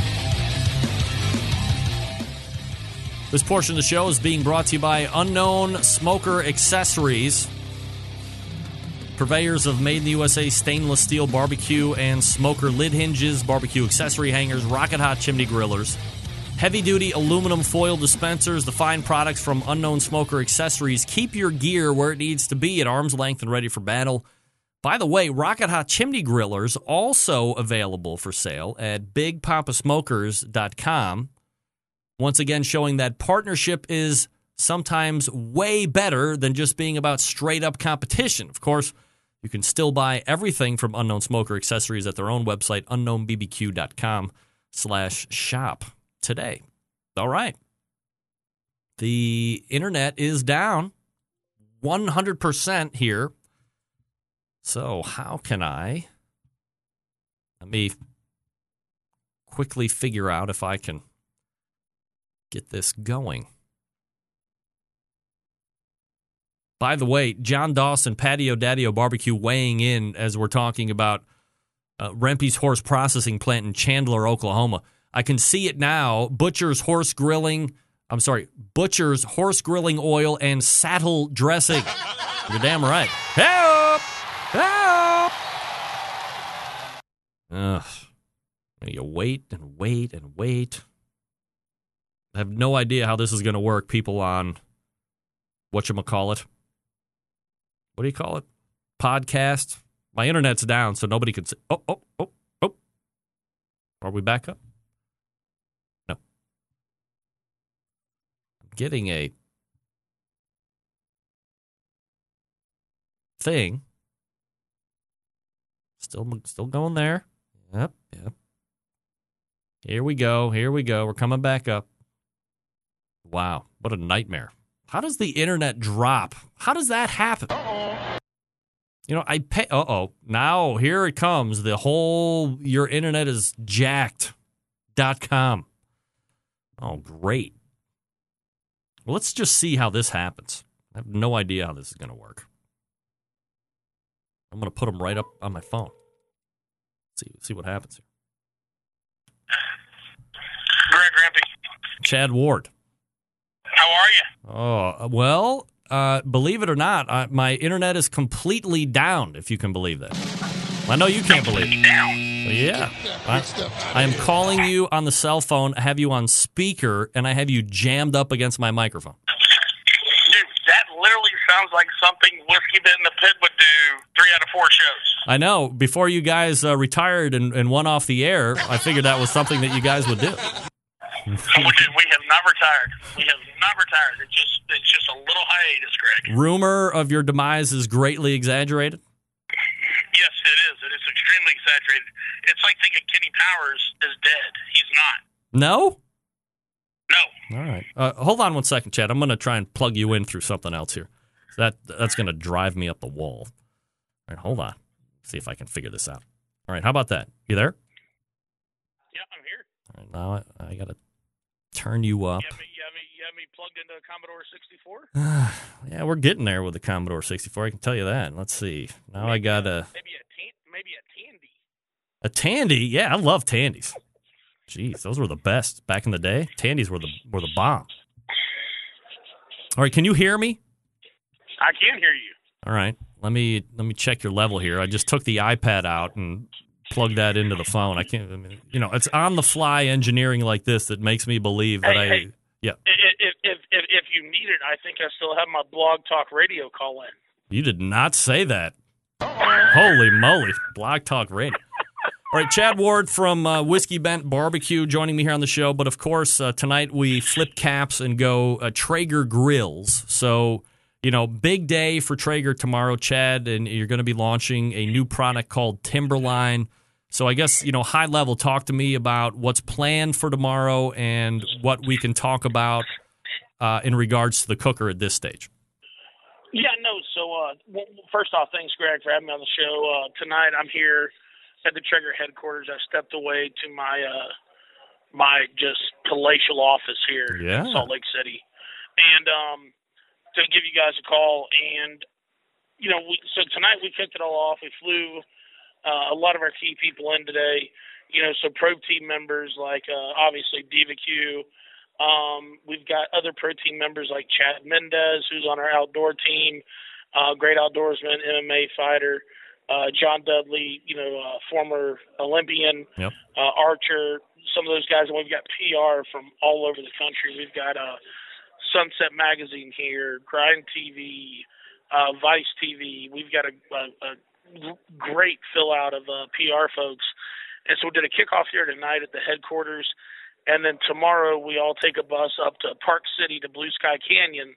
And uh, at 11 a.m. Mountain Time, so 1 o'clock on the East Coast, God's time, uh, we will, you know, you can go over to TraegerGrills.com or you can go to our, our Facebook page and we'll do the uh, kind of the one hour presentation on, on, on the cooker and um, and then at noon tomorrow, the the page will go live on Traeger Grills, and uh, if you want to pick one up, you can. And um, we're just super excited about it. You know, the one thing I can tell you about this grill, it's crazy, and and is there's been more money invested in this grill than the first 27 years of Traeger as a company towards innovation. Really? Yes. So, like, where where's the mindset there? I mean, I, w- I would assume that Traeger is uh, probably you know hosting these uh, these big names that you're talking about and filling out with the media in order to, to get that exposure, which I certainly appreciate. But from an investment standpoint, if you if you if you say the most ever invested for the 27 years is one to uh, assume that there was fat cat syndrome for a while and now the new brain trust here has been like hey you know we, we've we were the leaders we fell back and then we kind of were laughed at and now we have to recapture that traeger name and really bring it back to prominence and this is what we're going to kind of stake that reputation on going forward You are absolutely correct, Greg. Um, you, you'll see things tomorrow as far as uh, cooker design that are that are different for a uh, for a pellet grill. You will see other things when it comes to the controller. I will tell you, you know, pay attention to the Wi-Fi. It's uh, it's something that in the tra- in, in the Timberline is is amazing. Um, yeah, you- you're exactly right. It came to, you know, Tra- Traeger was the big king on the block for a while when it came to pellet grills we allowed a lot of people to to make up ground on us and now you know with this investment it gives us a one a a a huge amount of intellectual property that obviously we've protected um to not only take the timberline to the next level but but be able to leverage this technology for years to come Chad Ward from Traeger Grills joining me here on the show. Uh, all right, Chad. So uh, I guess from are you able to paint a mental picture for the listeners here on you know how this thing kind of sets up from a visual standpoint? Yeah. So so um, you know when you look at it, so we'll be offering two models. We'll be offering the Timberline 850, uh, which uh, 850 square inches of cooking area.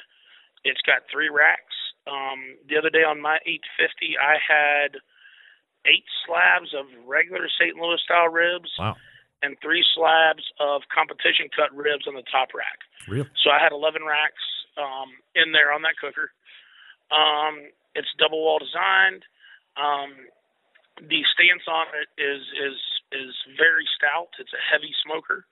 Um, it's got the rubber wheels, so no plastic wheels because we realize it's it's it's a it's a load, which we made it that way. Um, you know, when, when you look at it, I, I think you're going to be really impressed. We've got a couple teaser videos out there. Uh, you can go over to Traeger Grills uh, on Facebook and check them out.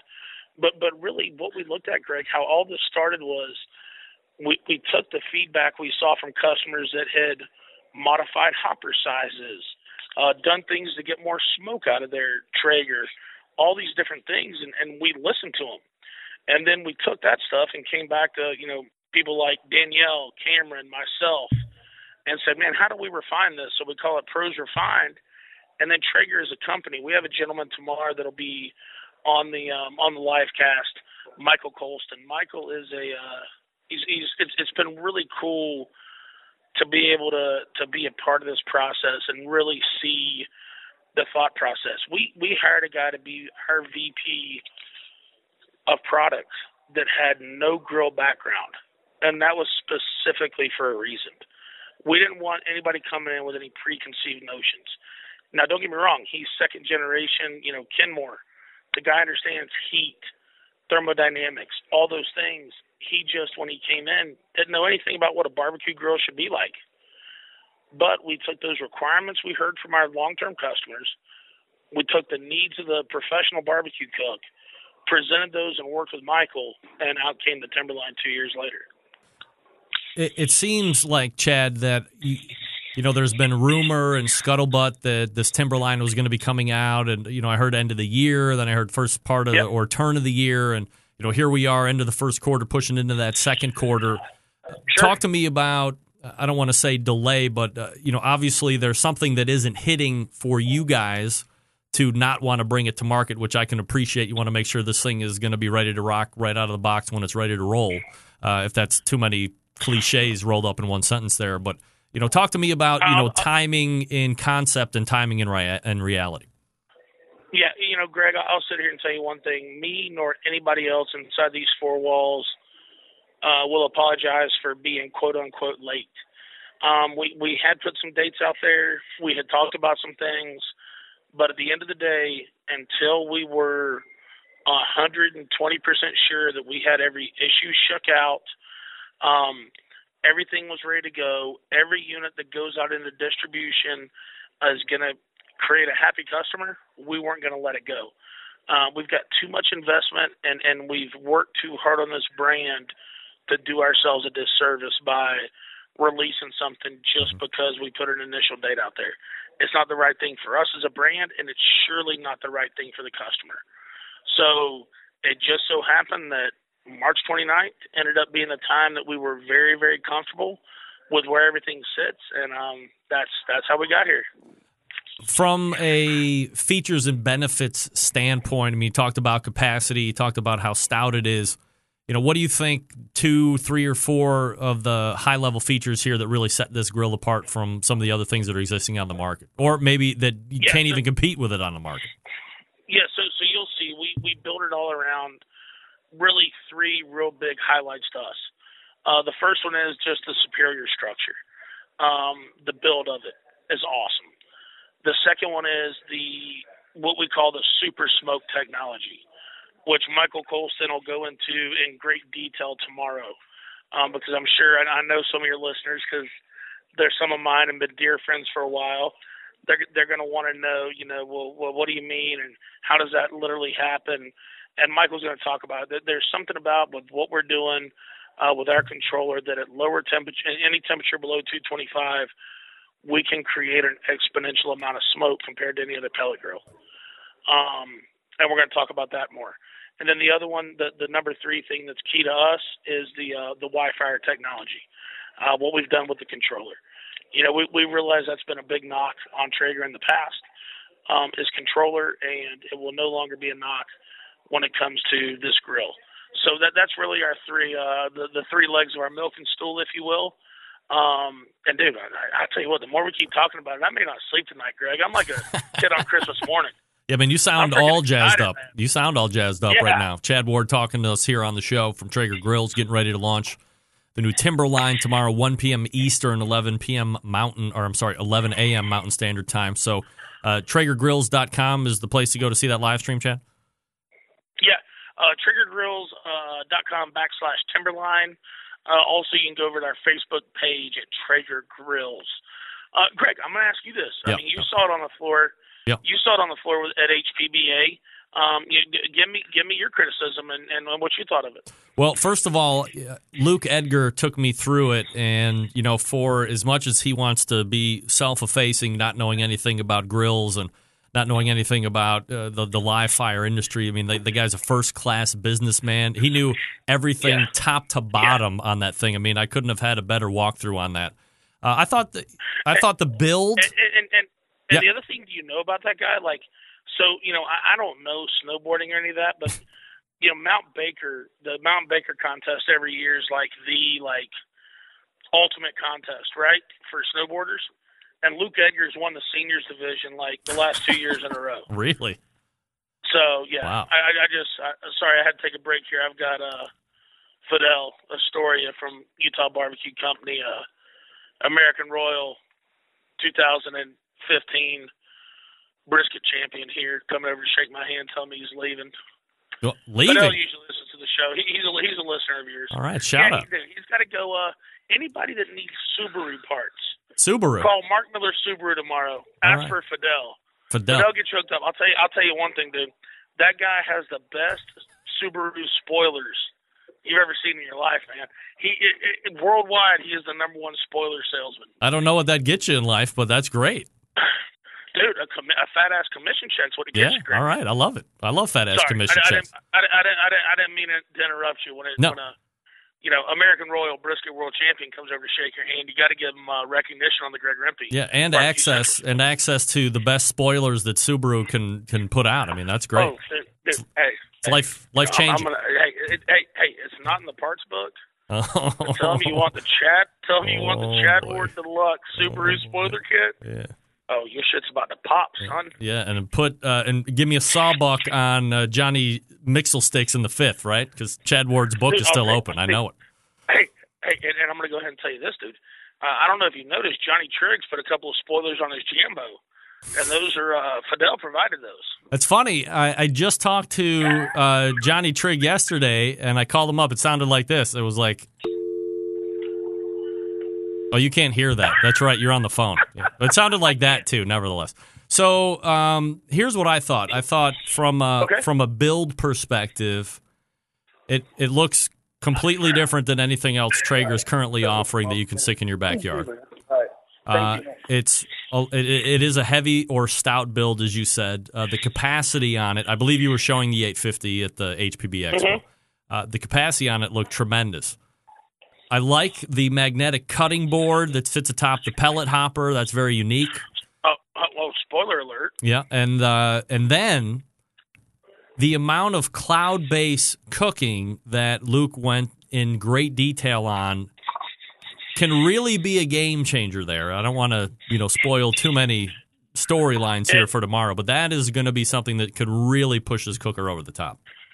I'll tell you, it really can be, especially when you think about uh, all the times at a contest in the middle of the night, you got to get up and change temps and this and that. Well, that may be going away. Yeah, Uh, absolutely. you'll have to tune in tomorrow, but but no, I, I think the the amount of uh, cloud opportunity that we've we've made for that is is really really neat. The other thing that I really found interesting, and I'm sure they'll they'll dig into it more and, and get in the weeds, is how the smoke is circulated through that cooker, so you always have that new smoke coming over the the meat and then being exhausted out of the back. I think one of the unique um, visual components or, or things that you won't see on this that you would normally see on any other Traeger is there is no exhaust stack on this cooker. Yeah. No, no, you're you're exactly right. And I think that's a, I think that as that's a huge result of hiring a VP of product that had never been in the grill industry. Mm-hmm. We we challenged him to go and look at how do we create the cleanest smoke, the best smoke in the chamber. And he wasn't worried about making it look like every other barbecue grill with a stack on the side.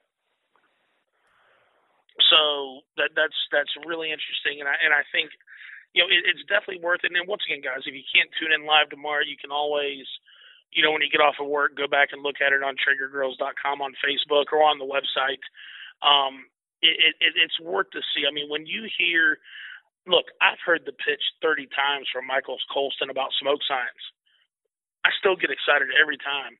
Like I'm, I'm going to be on the panel asking questions tomorrow, and I'm going to be looking at Michael Colston. Just it, it, is amazing to hear about the science that went behind it and why we've engineered this the way we do. Because I, I thought I knew a lot about smoke, smoke generation, um, you know, h- how it gets dirty, those kind of things.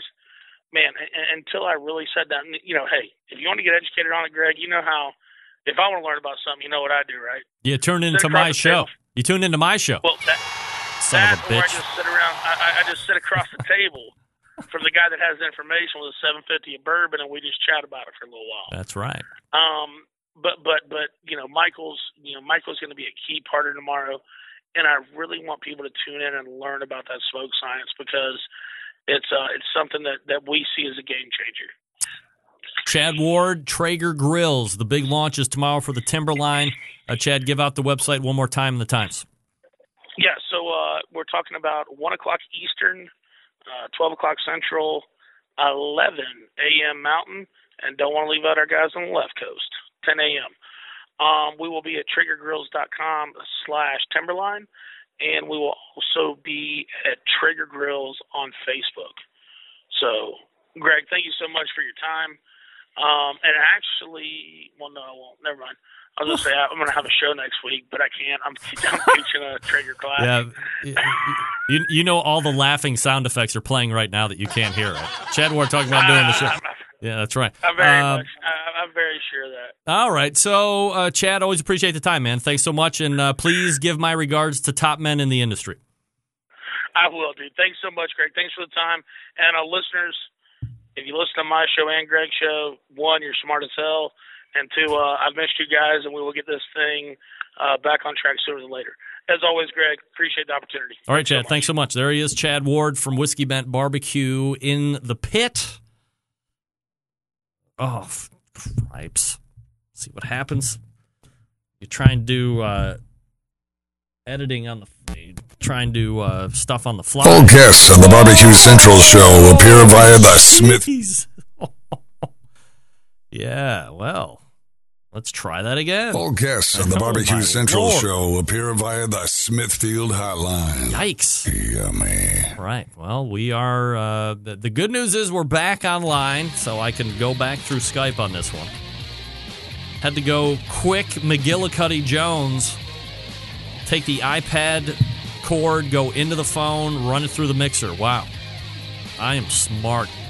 Thanks to Chad Ward from Traeger Grills. Cook Shack, however, manufactures smoker ovens for barbecue lovers with any amount of experience, whether you're in the backyard, on the competition circuit, in a five star dining facility. Cook Shack has the unit that will do the job. And with a full line of barbecue sauces, spices, pellets, and wood chunks, it's the perfect one stop shop. Cook Shack strives to be your barbecue resource center by offering cooking classes, online recipes, how to videos, two blogs, smoking grilling 101s, and a video cooking classroom. Check out their website at cookshack.com or follow them on Instagram, Facebook, YouTube, Twitter, Pinterest, and Google. Get advice or share your passion for barbecue on their world class barbecue forum. Cook Shack pellet fired smokers are the choice of champions because they were designed by a champion. Ed Fast Eddie Maurin, the FEC 100 PG 1000, always customer favorites. Why? Because the PG 1000 can double as a smoker and a grill. Low and slow, hot and fast. The pellet grill line gives you the most for your money. Cook Shack residential electric smokers are the number one smoker in the industry. High quality means high durability and versatility. Anything you can cook in an oven, you can make in a Cook Shack. And passion and dedication drives Cook Shack's manufacturing, with quality always being at the forefront. Get the best in barbecue since 1962. Call 800 423 0698. That's 800 423 0698. Or visit the website cookshack.com. All right. Cory Sevilla coming up, knob where you need it.com. Stick around.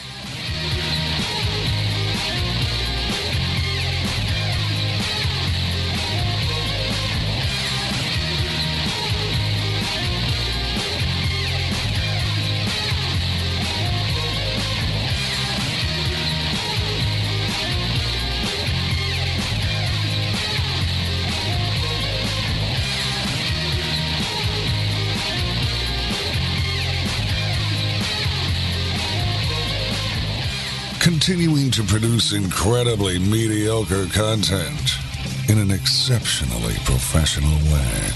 You're listening and watching the Barbecue Central Show. Once again, here's your host, Greg Rempe.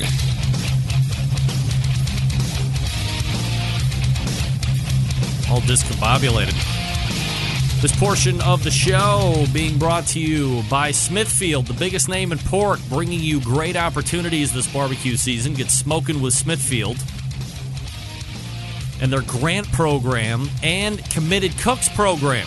Learn more at smokingwithsmithfield.com. That's smoking with smithfield.com. Emily Detweiler was supposed to be on at 9:35 this evening. Sick kid, had to reschedule. She'll be back hopefully next Tuesday, uh, probably around the same time slot. All right, many of us have propane grills, like 90 some odd percent of us, if I'm not mistaken. One of the key components of the gas grill, the propane tank, and while some grills have a fairly easy access to the tank shutoff valve, many are carted in or enclosed, so they look nice, but making it a hassle to turn on the gas tank right from the tank, which means you might not do it or you'll forget. And if there was a way to remedy this situation, well, maybe there might be. You might be in luck. My next guest has a product to tell you about. Let's race to the hotline and welcome first timer to the show, Cory Sevilla from Knob Where You Need It. Cory, how are you, buddy? Good, Greg. How you doing? Absolutely fabulous, Cory. Appreciate you making time for the show. Uh, I guess before we get into Knob Where You Need It, uh, talk to me a little bit about your background and are you a, a, guy that is into the barbecue and grilling scene outside of being in the business of it? What's up? Yeah, I mean, as a hobby, always. Um, but uh, I'd say probably in, until I started getting really into it, I was mostly a griller, burgers, dogs, steaks, that kind of stuff. But um, since I started, you know, getting more into it and, and reading everybody's blogs and stuff, I've been smoking pork butts and uh, doing a brisket or two, and uh, I love it. It's so much fun. Where are you based out of, Cory? So we uh, started up in Denver, Colorado, um, and I'm actually currently in the process of moving down to um, Dallas area. Like, are you literally on the road heading down to Dallas? Um, you you might say actually, I'm I'm I'm at my uh, in-laws' place in Kansas, where we're kind of basing Oh, out wow. until we find a house down there. Oh, so that would, uh, hence the storms you were talking about in the storm capital of the world. Yeah, pretty much. Got one tonight, and and uh, so no internet for them because they're still on uh, on satellite internet. Oh, great. So uh, they missed the big debut. Oh, damn it. Yeah, yep. well, they can go get it on podcast tomorrow. No problems. All right. So, uh, Cory, was there a precipitating event that led you to kind of think about, and maybe it wasn't, you didn't even think about Knob Where You needed as a name, but was there a precipitating event that led you to think about Knob Where You Need It? Yeah, I mean, a- actually, it was really simple, and it was uh, my brother Adam, who is my business partner too. It was his idea originally, um, and he basically was just at a buddy's house grilling, drinking, and um, you know had to reach down behind the the guy's uh, grill to turn off the propane tank when they were done. It didn't even have um, you know cabinet; it just had like the fascia in front. Yep. And he just offhandedly commented, you know, why why do we have to do this? Like, why isn't the control on the control panel? And his buddy was like, cool, why don't you make that? And so we started kicking the idea around, and that's that's where it, it came from, and we just kept going through iterations and ideas and, and trying to figure out why hasn't this been done? Is there a reason it won't work? You know, what's the deal? And does it really, you know, add a lot to the grilling experience? And we didn't really hit any stopping points, you know. And, and once we got a good prototype, and you know, I had it on my grill for a while, and we're like, yeah, I think it it, it does work and it does add value. Can you paint a mental picture of knob where you need it and kind of how it operates and, and how it would install to a certain degree? Obviously, you can go to the website and check it all out, but just for a mental picture. Yeah. Yeah, so yeah, of course, there's video on the website, but um, basically, it's it's really simple, and we we wanted it to be really simple. So it's a mechanical device. It uses a bidirectional um, flexible steel shaft to transfer torque down to the knob on the propane tank. And then we, along with some engineers, just came up with a, a nifty little adapter that easily snaps on and off over the top of your existing propane tank handle. So you don't have to modify the tank, you don't have to modify your propane delivery system or anything. So uh, that adapter is then connected via that flexible uh, shaft to a knob at the top end that gets installed through either a, a side shelf or um, your right through your control panel if you want. So when you turn that top knob, it's going to transfer that torque down that shaft and turn your tank just like you're doing it with your hand. Uh, now, to be clear, because I'm a guy that never likes to drill in anything just because I'm not handy, uh, this is something that does require you to put a hole in the grill or whatever cooker you're using. Yeah. So currently, that's that's the way we have it um, to be installed. Um, we, you know, our, our future plans, and we, we're kicking around ideas to try and make some sort of a, a quick stall option where you can maybe you know, uh, attach something with a clamp, uh, some kind of a, a, a screw. But for right now, that's it. Yep. All right. So, how long does it take to go from initial prototype to an item that you're ready, that you know you and Adam are ready to bring to market and, and try and make a go of it?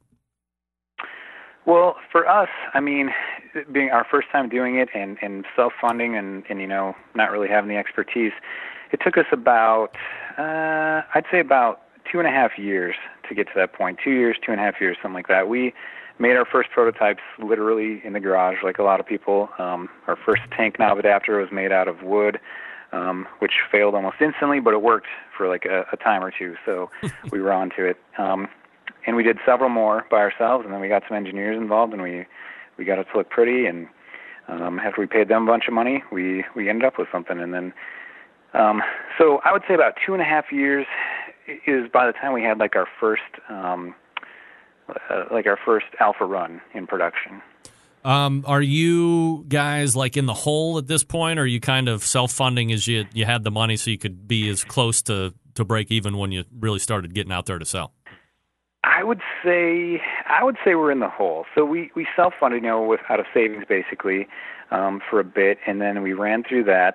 Um, and my wife wouldn't let me spend any more money. Um, oh, wives. Then uh, I know.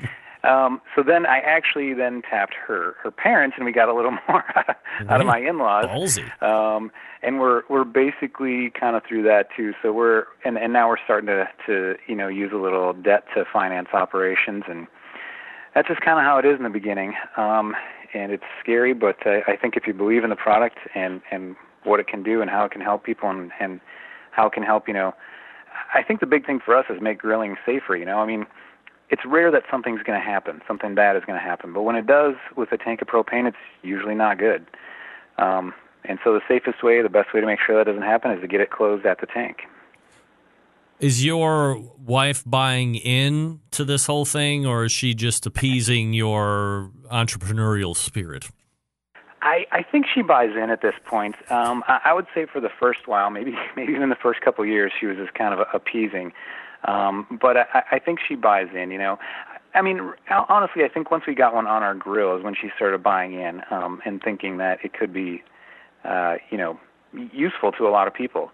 Um, and to be honest, when my brother first came to me with it, I, I thought, mm, I don't know, this this seems like it's for for lazy people, right? Um, but even even at that, I was like, well but that's what we do in this country. It's I mean, America, baby. Our, it's America. Uh, you know, everything's for convenience. So even if it's just convenience, you know, there it is. But I started thinking through it more, and I'm like, you know, older people or, or, or people with you know limited mobility, bad backs or knees might really appreciate it. For one, Um, once we started doing some market research, we found out that so many people intend to shut their valve off, but they don't because they either forget or they just don't want to reach down there or for whatever reason. And so that, you know, not, not even just laziness, but out of forgetfulness, people would appreciate it. Um, are you selling to distributors or retailers, or, or I guess what's the the concept or goal of uh, pull through? So, uh, as of right now, and for about the last uh, probably 10 months, we've been selling through our website and uh, for less time through Amazon. So, just retailing it ourselves. Um, after the HPBA Expo, we had quite a bit of interest, and so we're talking with um, some distributors um, um, and some manufacturers reps um, to, you know, possibly go that route. Um, and then, to be honest with you, you know, we're, we're kind of using an all above all of the above approach at this point. But I, I mean, it's great in aftermarket, and and people with you know just a little bit of handiness can install it themselves. It's it's really easy. Um, it's you know, I think you just said you weren't that handy, but you did it. Um, and so Uh, now, look, to be perfectly honest, I completely screwed it the first 25 minutes because I was. So here's here's my bitch, and and you can uh, you'll read about it in Mm-hmm. AmazingRibs.com uh, review as well. I I would if I'm Cory, I would include a hard copy of instructions because now you get an idiot like me who's left to his own device of running back and forth between the phone and the grill and that very first step where you're supposed to put the nut or the, the washer and, and then the nut down or, or the vice versa, whatever it is. Well, I didn't realize then that you had to, when you stuck it through the hole, then you put the other nut and washer down on the top. I figured that out an hour later. But and, and everything's fine and it works great. But you know, I would like to have physical instructions, uh, and and I know that the uh, directions are going to be at the website. But when you're outside, you know, maybe you're not bringing your phone or you can't see it as well. And I think the paper instructions are still kind of worth uh, or have some value in there. My two cents. Yeah, definitely. Um, and we appreciate that. And we actually got that feedback at the at the expo as well. Um, you know, we were trying to be all green and not have them, and you know, Oh, everyone has their Everybody devices, talks but- about green. Nobody gives a shit about green. They're know. liars. That's what we They- the only thing anybody cares about green is money. Yeah. That's right. So, so we're going to get those back in there. We had them at first, and we're like, ah, people, you know, it's it's the internet age, but no, people do appreciate that. So we're going to get those back in there. Um, from a from a selling proposition, is it a safety item that you're pitching it as, or is it convenience? Uh, more for like distributors and, and, and man reps versus obviously the people are just showing up to the website. Yeah, um, I, I think a safety thing, you know, is, is the main thing. You know, all the all the grill manufacturers, if you read their literature when you get a new gas grill, it says, you know, when you're done grilling, turn off propane at the tank. And um, all the propane organizations, you know, if you read their websites and stuff, they'll say when it comes to gas grilling, be sure to turn off your, uh, you know, propane at the tank, and, and really for all propane appliances. Um, and so this makes it, you know, readily available. It's it's in your face, so you don't forget to do it. Just go ahead and do it. You know. Um, is there anything else that competes with you guys right now? No. Nope. Wow. Nothing. that- Captured I mean, market. We we did it. Sorry. Captured market. Yeah, that's that's the plan. Um, you know, and we're going to try and go ahead and get that market. I'm, you know, I'm sure after the show that um, I, I just feel like probably you know there was a lot of people, um, grill companies that saw it that that liked it, and um, you know I'm sure the competition's coming, but for right now it's us. Uh, price point. So we've got it for forty nine ninety five um, on the website and on Amazon. Retail price. Um, are there other uses for it outside of putting it on a grill? Could you could you use it anywhere where you kind of have a, a knob that might not be conveniently located? I'm not sure. I can't come up with a scenario right off the top of my head, but I, I would assume it would work, right? Yeah, yeah. So for so as it currently stands, for any um, propane tank 40 pounds and under, it can be used. So um, there's lots of things. You know, um, people were talking about um, forklifts. A lot of forklifts operate on propane, and a lot of them have gone to using the 20 pound um, upright tank, which is under a seat sometimes, and so it's not easy to get to, and it's easy to forget. Um, Adam and I are originally from Minnesota, where people do a lot of ice fishing, and so a lot of times they'll have tanks outside their ice house and it might be nice to be able to turn those on and off from inside the warm ice house instead of outside. Um, so yeah, I think there's there's lots of applications. Uh, this is Cory Sevilla. Uh, him and his brother Adam have created Knob Where You Need It, and you can find that at knobwhereyouneedit.com. Uh, Kevin Huber actually linked it up in the chat room. Actually, uh, Kevin Huber just over, uh, ordered one. You got an order from uh, uh, South, right. South Dakota, believe it or not. There's actually people that live up there by choice. So uh, this is Cory. I appreciate your time tonight. Uh, great meeting you down at HPB and continued success with the product. Thank you very much, Greg. You got Appreciate it. There he is. Cory Sevilla. Knobwhereyouneedit.com. Your order of $56.75 has been confirmed. That's uh, total with shipping, right, Kevin? Do you like that price, consumer? Kevin, do you like that price? I mean, he's Kevin's loaded, so I mean, you know, 50, 50 60 bucks to him is like, you know, $3 for me. He's loaded. Money bags. Um it so I, I will as I just posted I or or I'm doing a review. I'm kind of like the new um accessories tester for AmazingRibs.com, and I'm going to be doing some stuff for them. Uh, this is one of the things that I reviewed over the weekend. Uh, installed it, and you know I've been turning it on and off and on and off and on and off for the last two days. So more than most people would have done already in like three or four months. So that's good. And it works. It's uh, trust me, very easy to install. If you're not an idiot like me, super easy. All right, folks, if you didn't know, Big Papa Smokers is the one stop shop for anyone interested in barbecue, featuring a comprehensive selection of all American made grills, spices, sauces, accessories, even a kit that gives you everything you need, that you need to make a world class smoker out of a 55 gallon drum. Big Papa Smokers has made a name for itself by making an award winning line of championship rubs. Their rubs have won almost every major competition barbecue event, period. They've also banded together with fellow California based rub company Simply Marvelous Barbecue to form what has now become known as the West Coast Offense. Defying conventional wisdom, these two California based rub makers have cornered the market on competitive barbecue and begun to redefine the flavor profile that competitive cooks from across the country have begun to aim for. They've even created two of their own unique competitions King of the Smoker which brings the best of the best in barbecue head to head in a back to basics competition. King of the Smoker is unique in that contestants may not use any electric devices such as pellet cookers or pit miners. Contestants just allowed to use charcoal, wood, and their wits to win one of the most high stake barbecue competitions around. The other event, known as the Guinea Pig, is a cost controlled competition that helps bring in newcomers to competitive barbecue. It also features prize distribution all the way down to 10th place in each category which helps provide incentive to get new competitors in the world of barbecue, plus keeping the savvy vets.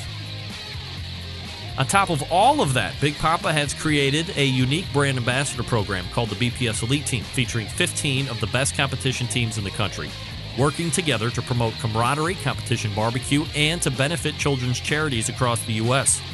Keep in mind, Big Papa Smokers has been able to do all of this with only six, seven years of being in the biz turning the competition barbecue world on its head, creating their own unique competitions, becoming a staple of a nationwide restaurant chain, and benefiting children's charities across the U.S. It's just the beginning for Big Papa Smokers. Here's the website BigPapaSmokers.com. That's BigPapaSmokers.com. All right. Let's wrap this bad boy up. We'll be right back. Stick around.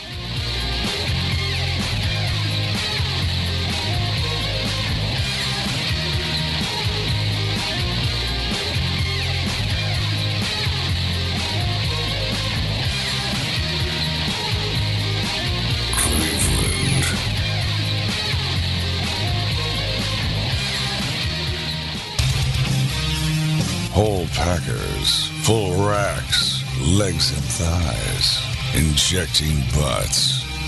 If you've never heard this before, you might think you found the best Triple X show ever. Let's get back to the most homoerotic host out there today, Greg Rempe.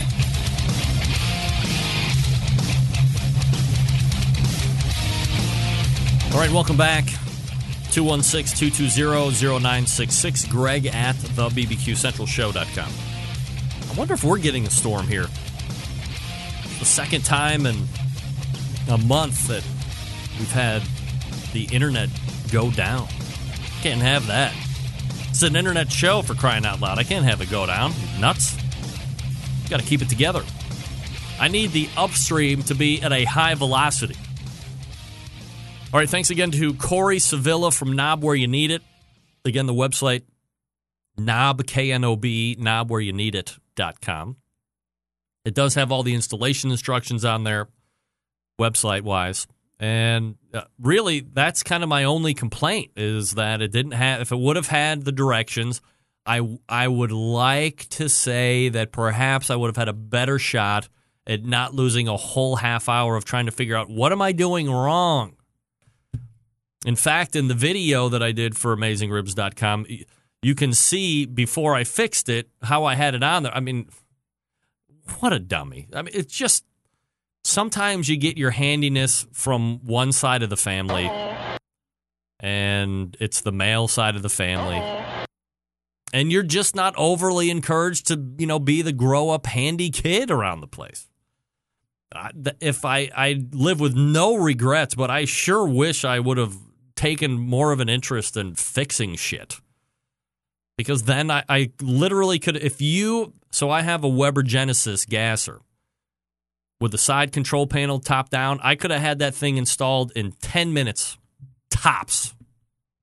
But an hour later, I had. All the way back in the first hour, we talked with Max Good from AmazingRibs.com. Then we had Simon Flores, Diablo Cookers. Then Chad Ward, Traeger Grills. Check out their new Timberline launch tomorrow, traegergrills.com slash Timberline. And we ended it with Cory Sevilla from knobwhereyouneedit.com. Big show planned next week. Emily Detweiler in, Ray Lampe in, just to name a few. September 11th, 2001. I will never forget. And until next Tuesday at 9 p.m. Eastern Standard Time, this is your program host and proud U.S. American, Greg Rempe. Good night now.